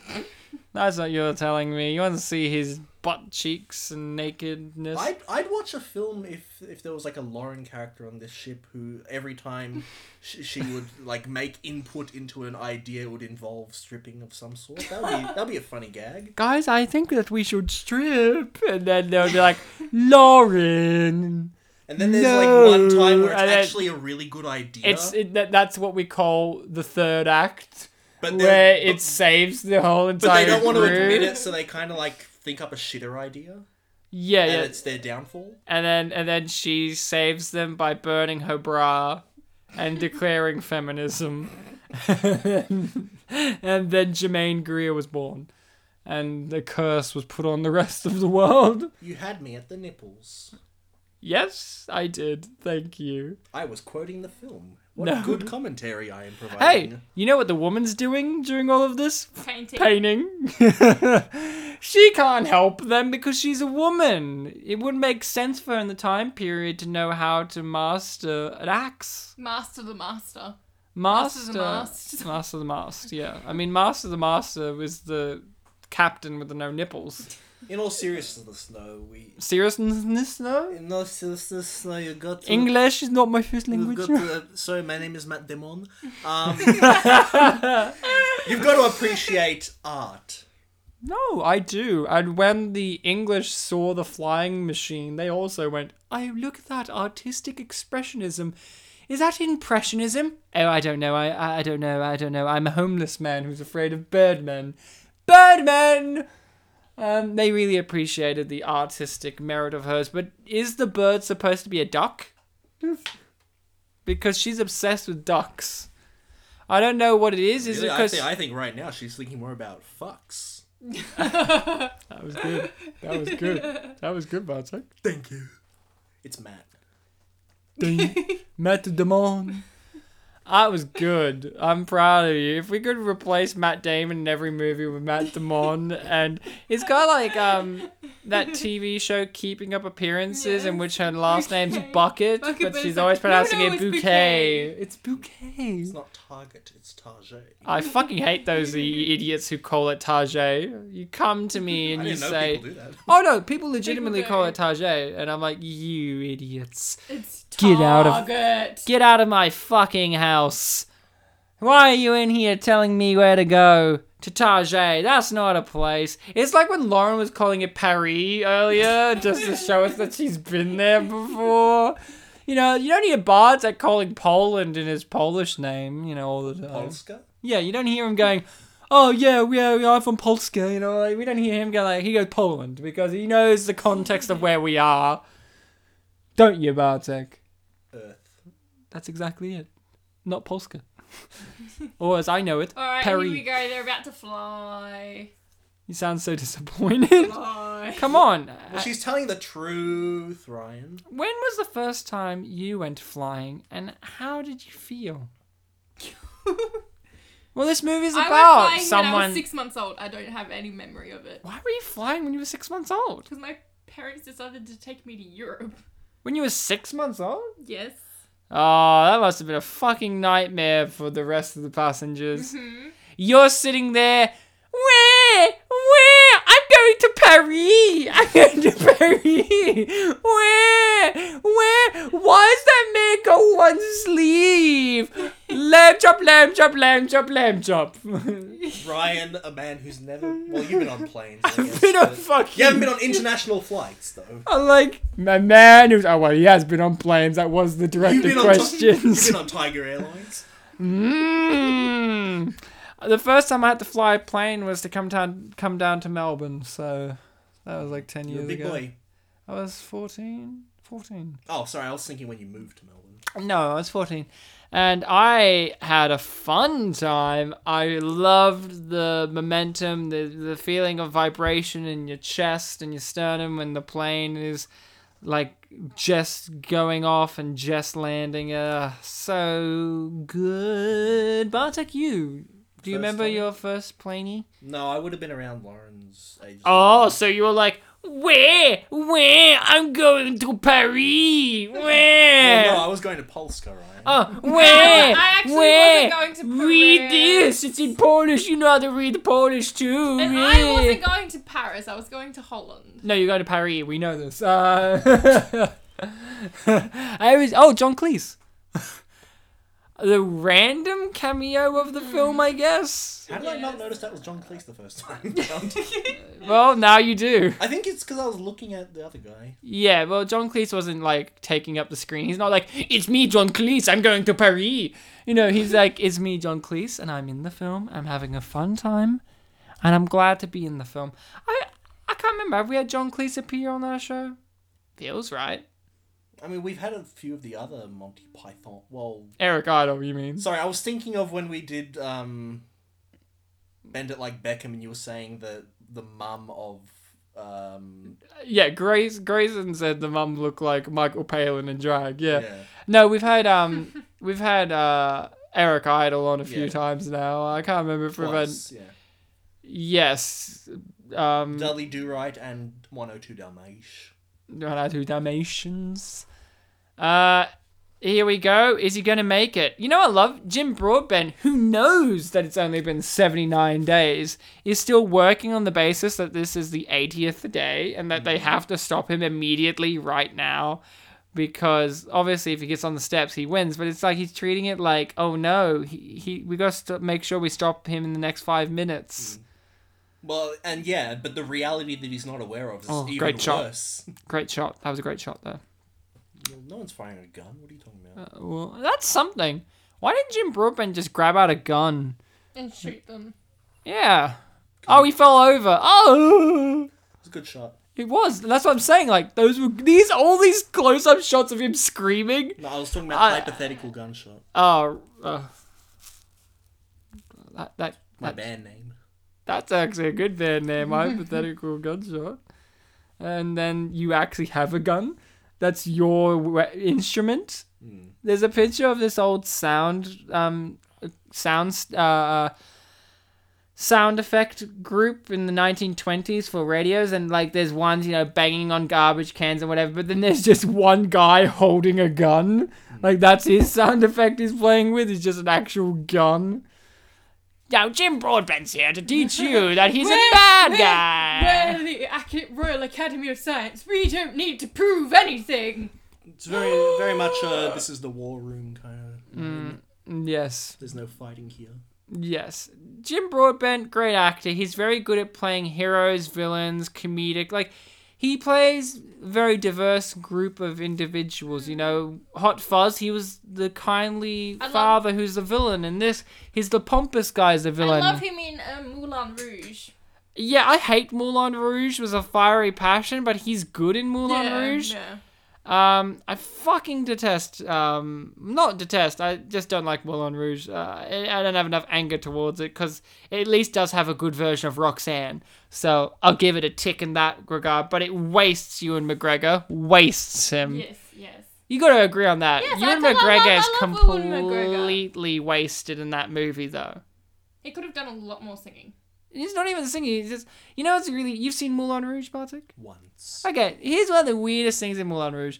They, you know, they use real songs. Like they don't have any real songs of their own. They use already existing songs. Yeah, lot. They have the, they have the um, the love. Uh, Come what may. no, no, that the, the, the love melody where they go Oh, through yeah, like Elephant Love Melody. yeah, they go through like a million love songs in a very short time. The one of the ones that they end on is Heroes by David Bowie, which is very interesting because you wouldn't necessarily put that at the top of the list of iconic love songs and if anything even list that as just a love song necessarily it's like and then it just made me sit down and I realized David Bowie doesn't do romance songs. Queen. Uh, this whole sequence is just him saying, "Oh, I get to act now." Oh, here she is. You know, Kathy Bates is one of those actresses that you respect so much due to a great performance of her career, which is Misery. Even if you haven't seen it, you know of its effect of her in that film, her Oscar winning performance. But she's just some actress that you just look at her and she just commands respect. And some people may not know. Basically, her- she's just scary. no, I wouldn't even say scary. After watching American Horror Story, like she's scary. Okay, but Ryan, why- Misery, Why, are you bringing her up when the Queen of England is on screen? No, that's Hmm? Kathy Bates, That's the Queen of England. played by Kathy Bates. No, it's the Queen of England. But Sorry, there's that guy. Did you see the painting of her earlier in the film? Hmm. It was her, Kathy Bates. No, it's the Queen of England. But m- maybe Kathy Bates is the Queen of England. But yeah, Kathy Bates, for a lot of people, she's known for a lot of things. You know, Misery being one of her most iconic. Well, misery is an emo- emotion. Yeah, th- there's a film as well, and of course, uh, some people know her from American Horror Story. I guess she plays a few different kind of characters in that, doesn't she? kind of Yeah, play like a yeah. Mm-hmm. cowardly racist in one of them, and all of that. So, but you know, sometimes she plays a loving, sweet, gentle type, and in this movie, she's playing just a real aloof Queen Victoria, like. You know, this is actually a very interesting interpretation of Queen Victoria because usually you think Queen Victoria is really stern, harsh, you know, like really, really, you don't fuck around. But in this, she's like, "Oh, I've placed a bet. You better not lose." Ooh, and all that. She's like very aloof. Not very good with uh, tropes of the British royalty. No, but she's breaking the mold. I remember last Christmas we were playing Celebrity Heads at the family Christmas dinner, and I got I think Prince Philip or something. Oh, so you got given he's a racist. I don't know, but when I deduced that I was a member of the royal family, I'm like, I don't know any of these people. What do I? And I just randomly said names until I got it right. Ah, well, that's okay, Bartek, because they know you. And my uncle told me, "Are you living under a rock?" You might be. You do live in the Australia in Australia, which is a Commonwealth country in which the monarchy are ever present in our lives. He insulted my rock. That's all I'm saying. Dwayne, we're sorry. Oh, okay. Project's like, who's Dwayne? Oh, The Rock. The Rock. Uh, Steve Coogan is happy. He's got the girl, Lauren. Aren't you happy you got the girl and the Jackie Chan? Yes. And Queen Victoria got a little hug too. if you had to hug a historical figure, just a hug, nothing else. You're not even allowed to say hi or anything. Yeah. Who would you hug? Audrey Hepburn, but we all know why. No. Bartek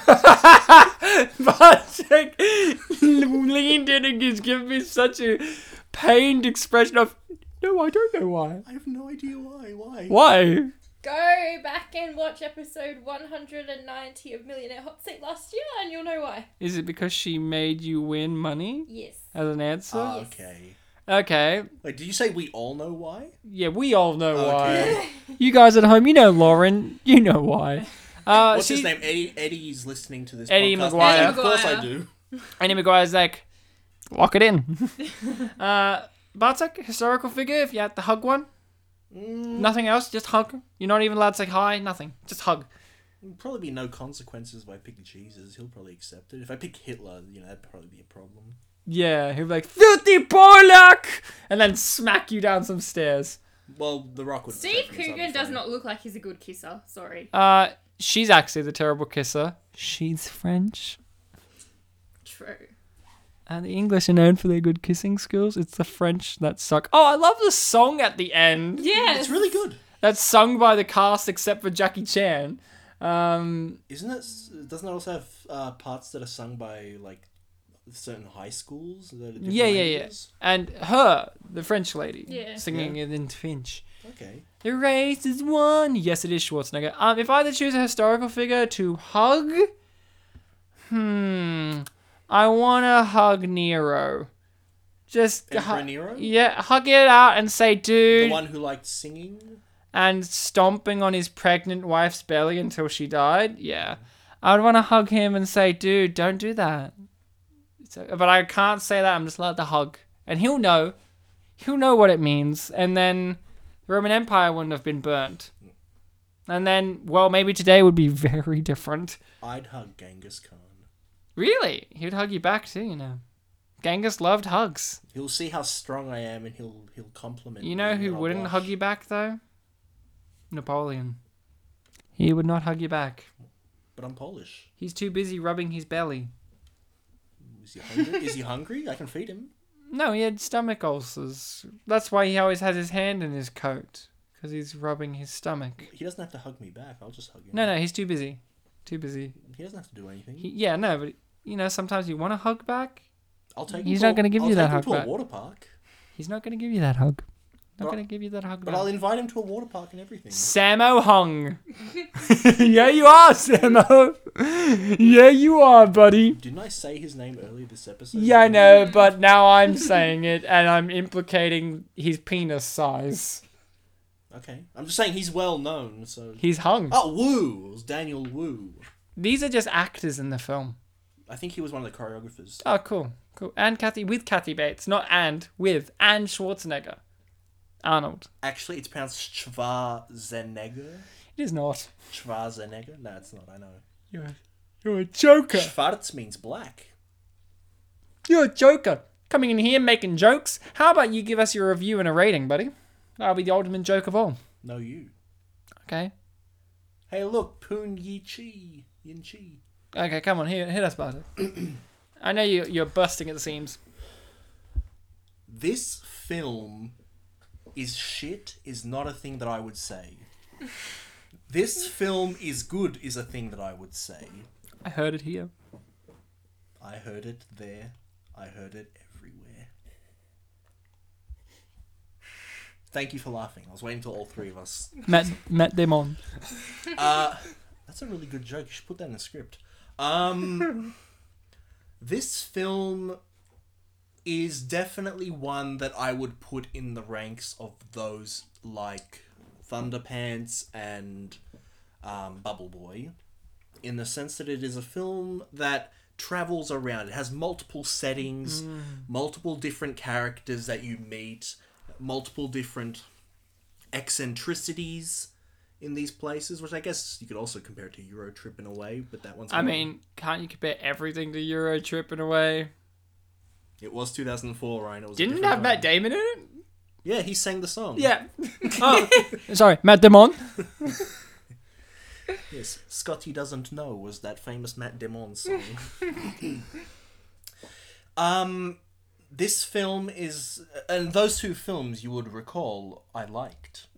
Of the hundred and five, six movies we've done, you you distinctly remember that those ones I liked, Yeah, yeah. as well as the other hundred and two. Yeah, yeah. Um, and I would put that film up there. It, it's definitely very different to that because those I feel were a bit more absurd in nature. Whereas apart from like casting choices like Arnold Schwarzenegger as as a Ottoman prince and uh, you know an American lady as a British royalty person, um, this one definitely feels I guess more grounded in a way yeah. like not super realistically grounded, but definitely enough to make it a very charming little adventure film. Which, and again, I've I've mentioned I've already established in this episode, so I can't pretend I am not familiar with Jules Verne, but I do know that. Around the World in 80 Days is a very famous adventure story in literary culture this film is also a very good adventure film, both in terms of what it takes from the source material and its unique additions, its idiosyncrasies, the martial arts, the, the humor style of Jackie Chan. This is really just a film you can't go wrong with. I think the only way you could go wrong with this film is if you just don't remember it, and funnily enough, a lot of people don't. Tragedy. If I had to give this film a rating, Which you do. I would I would say I would be delighted to give you a rating. I, I thought that was going to be your rating. well, we always start it with if I have to give it a rating. No, though you say So- I would be delighted to give you rating. That's my rating. I would. Ne- that's a Ryan joke. I would not do that. yeah, yeah. It's a good one. the The rating that I would give this film is twenty six. Out of. 26. Whoa, that's a hundred percent of that. I want to give it a, a rating for every single letter of the alphabet because Of the English alphabet? of the of the Roman alphabet because those are the tools by which I express my love for this film. That was emotional. Now I'm going to give my rating and review and all that. This film was gorgeous. It was a real fun time. The tone of the film is really light, and that's a good thing, you know. Sometimes a film can just have a light, fun tone, and the pacing of it is good. It's an adventure film that knows to keep it at a good pace and knows to keep it short, relatively short. Yeah, it's almost two hours long, but movies now are like two hour and a half hours, and you just go, "Whoa, why are you two and a half hours when all I'm watching is." You know, whatever's, you know, whatever popular movies coming out, you know, like, Say two and a half. yeah, I no, thought it was just two. no, no. More, most movies today Oh, sorry. I are wasn't uh, two and a listening. half. You weren't listening. It's okay. Let's start the episode again.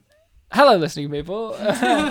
um, you know, most movies now are two and a half hours, and there's no reason for it. Or they're broken up into several parts. This is just one movie based on the book, and whether it follows the book directly or not does not matter because this film is an interesting film on its own right. It is fun. It has great casting. Steve Coogan really adds a lot of humanity, charm, and wit, but Jackie Chan adds a lot of the uh, elements of heart to it as well. And the action definitely is entertaining. It has funny little quips and turns, and I would recommend it very much. So it is an unappreciated masterpiece that deserves to be an appreciated masterpiece. If I have to give this a rating, which I do, I'd have to give this a that's such a Ryan joke out of a that's a Bartek joke. Which one's more valuable? You interpret it. Uh, Lauren? Because unfortunately, only the the better option would be the Ryan one because it's the rating you give it, and that means if it's better than the Bartek one, Bartek would be like the hundred percent line, and the Bartek one's by the hundred, and I'd feel really bad Yeah. because there's no way I could twist it that mine is more valuable. The most valuable one's a Lauren joke. That's like one and a half Ryan jokes, That's like her life is the joke. Oh, but it's like thanks, three. guys. It's like three, Oh, it's like three zinger. Bartek jokes though. Yeah, it's three Bartek jokes. Lauren, let's hear from you. Okay. Um, this film is definitely an entertaining one. Far more entertaining than I remember it Yeah. being. And it has this quality that reminds me of why I love British film. Yeah. And that is because of the charm, the wit, The broadbent. the Broadbent, the Coogan, me not being able to stop looking at British men's mouths for some particular reason. Um, It's her it's her fetish. Which one? maybe, maybe it is my fetish. Which of I you don't two was know. it that said that Steve Coogan didn't look like a good kisser? Uh, Lauren. Ah, that makes sense. She's looking at his mouth. like Lauren's like Lauren's a good judge. How Well, was how Ru- good he how was is at Rupert kisser. Grint's mouth. His Huh? legs were much more interesting for Lauren. Okay. Uh, go on, Loza. It has all the small cameos, which you don't get as much now in the bigger budget films.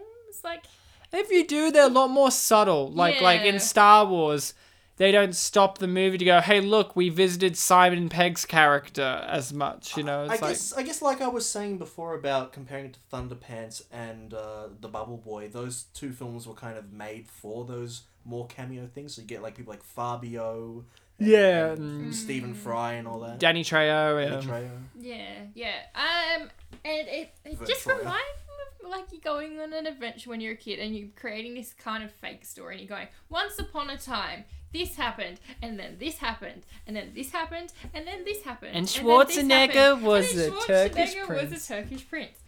Um, so it kind of has that form- formula, and I quite like that. So I am giving it a Coogan smile out of a Coogan smile.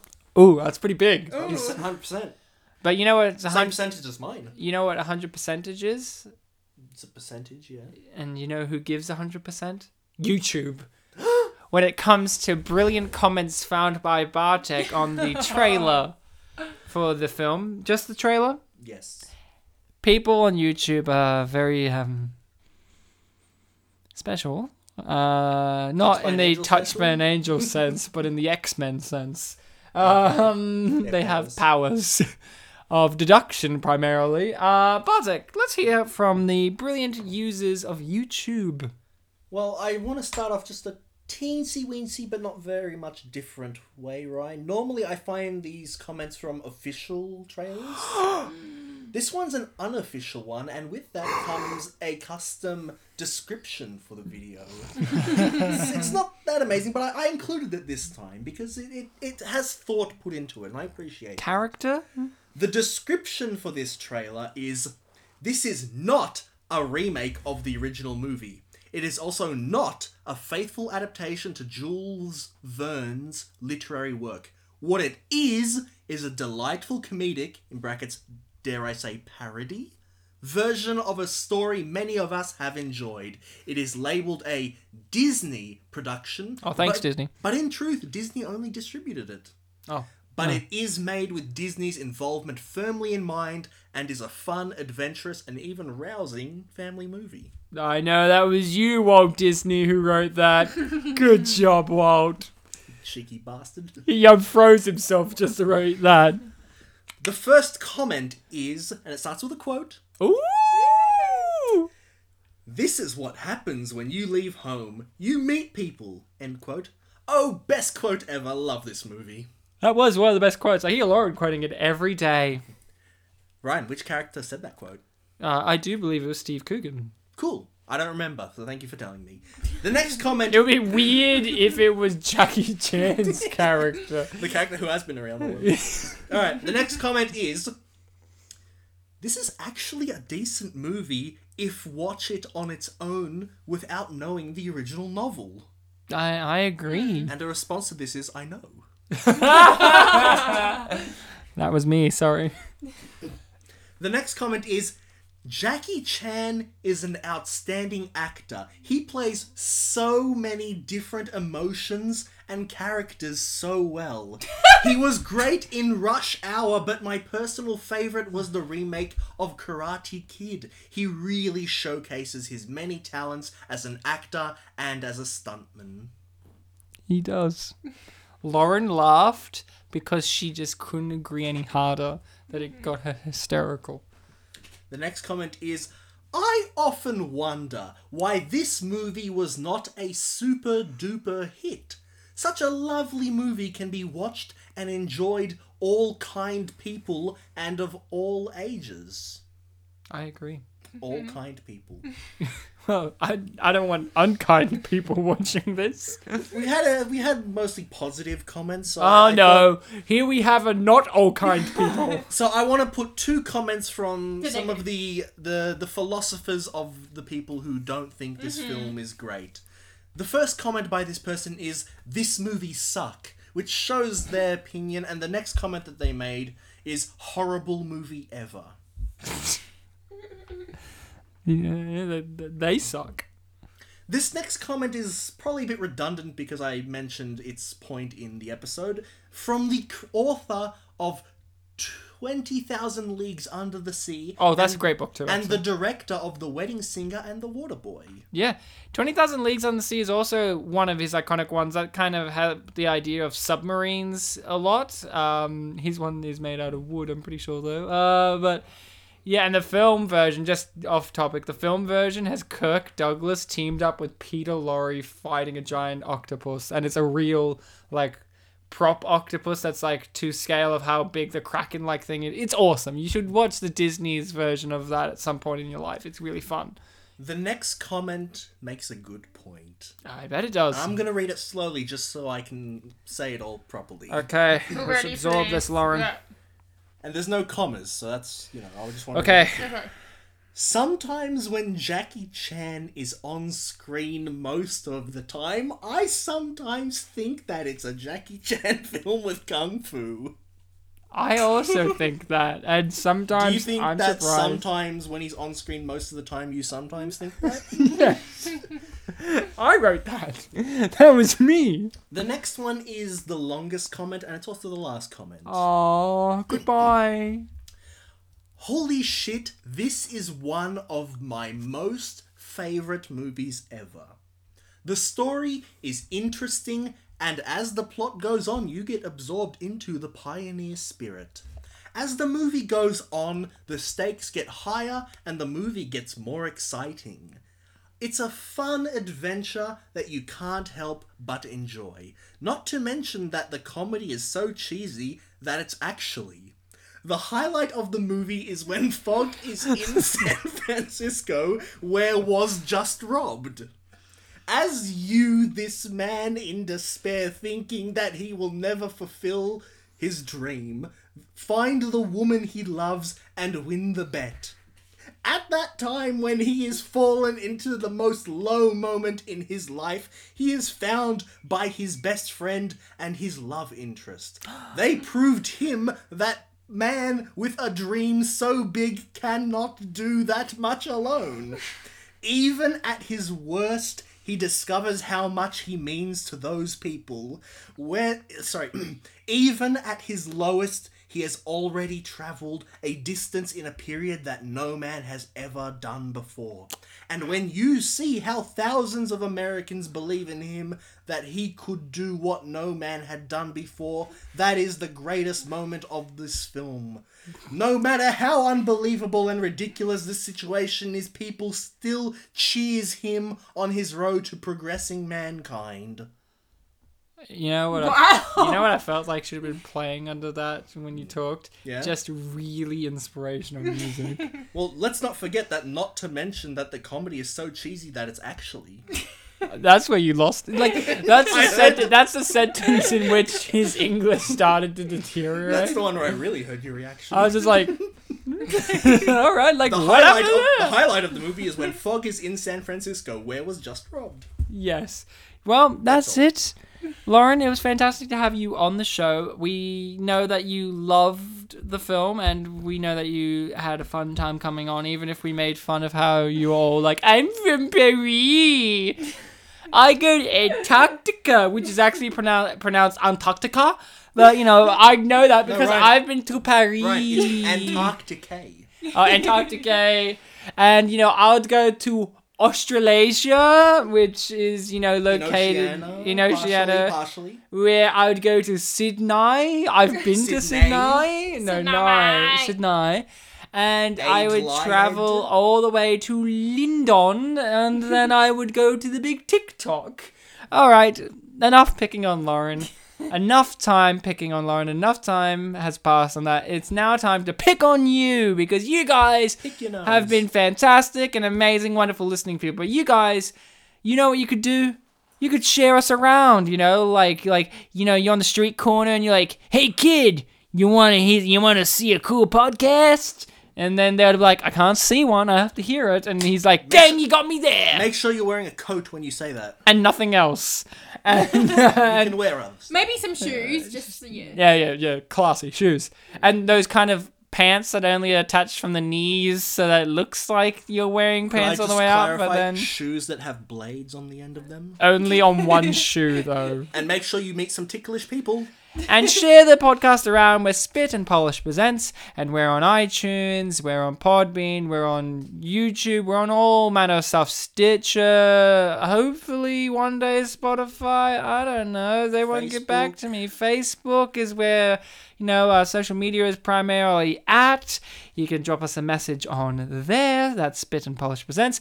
Hey you got iTunes? Maybe you could be awesome and uh, you know give us a rating and a review on on the iTunes because that helps. That helps quite a lot in getting other people listening to the show and showing people what great content we make. And you know if you're hey Tell them where you lolled. tell them where you load and you know we've got our other show the mystery box in which we talk about movies that we found randomly at an op shop or secondhand store or wherever and we watch it at random and we talk about it afterwards and if you're up for that and um well that's pretty much it. You guys, like I said, been fantastic and wonderful. Lauren, amazing to have you back. It's been so long. Bartek, you were really good today. Some good zingers. You peaked at Matt Damon, but it's hard not Technically, to. I said my demo, and then he he just took it from me. Uh, Lauren, don't steal from him. It was his moment. I actually think it was me. Uh, like, I think you actually are stealing from me. Okay, guys, I'll be the middle ground. It was me. I can always count on you, Ryan. literally in the middle of the three of us, and literally the middleman. You guys, remember to be kind to each other. And uh, I should probably take this ending part to apologize for something, the scandal that I've been involved in this year. My God, what did you do? Well, you you know this, Ryan. You've al- you've, you've mentioned it to me outside of the show. It, Oh, it's related to I believe it was one of the episodes in February. I brought up the the joke about the leprechauns and the Irish priest. Yeah, there was an episode you said you were going to I- tell us that joke it in the was- next episode, and it never happened. Yeah, I did. I, I did say that, and it never ended up happening. So there's only one way to end this episode, and I, I, I will you know I'll address the audience. Sorry, I forgot. That's the reason why I never told the joke.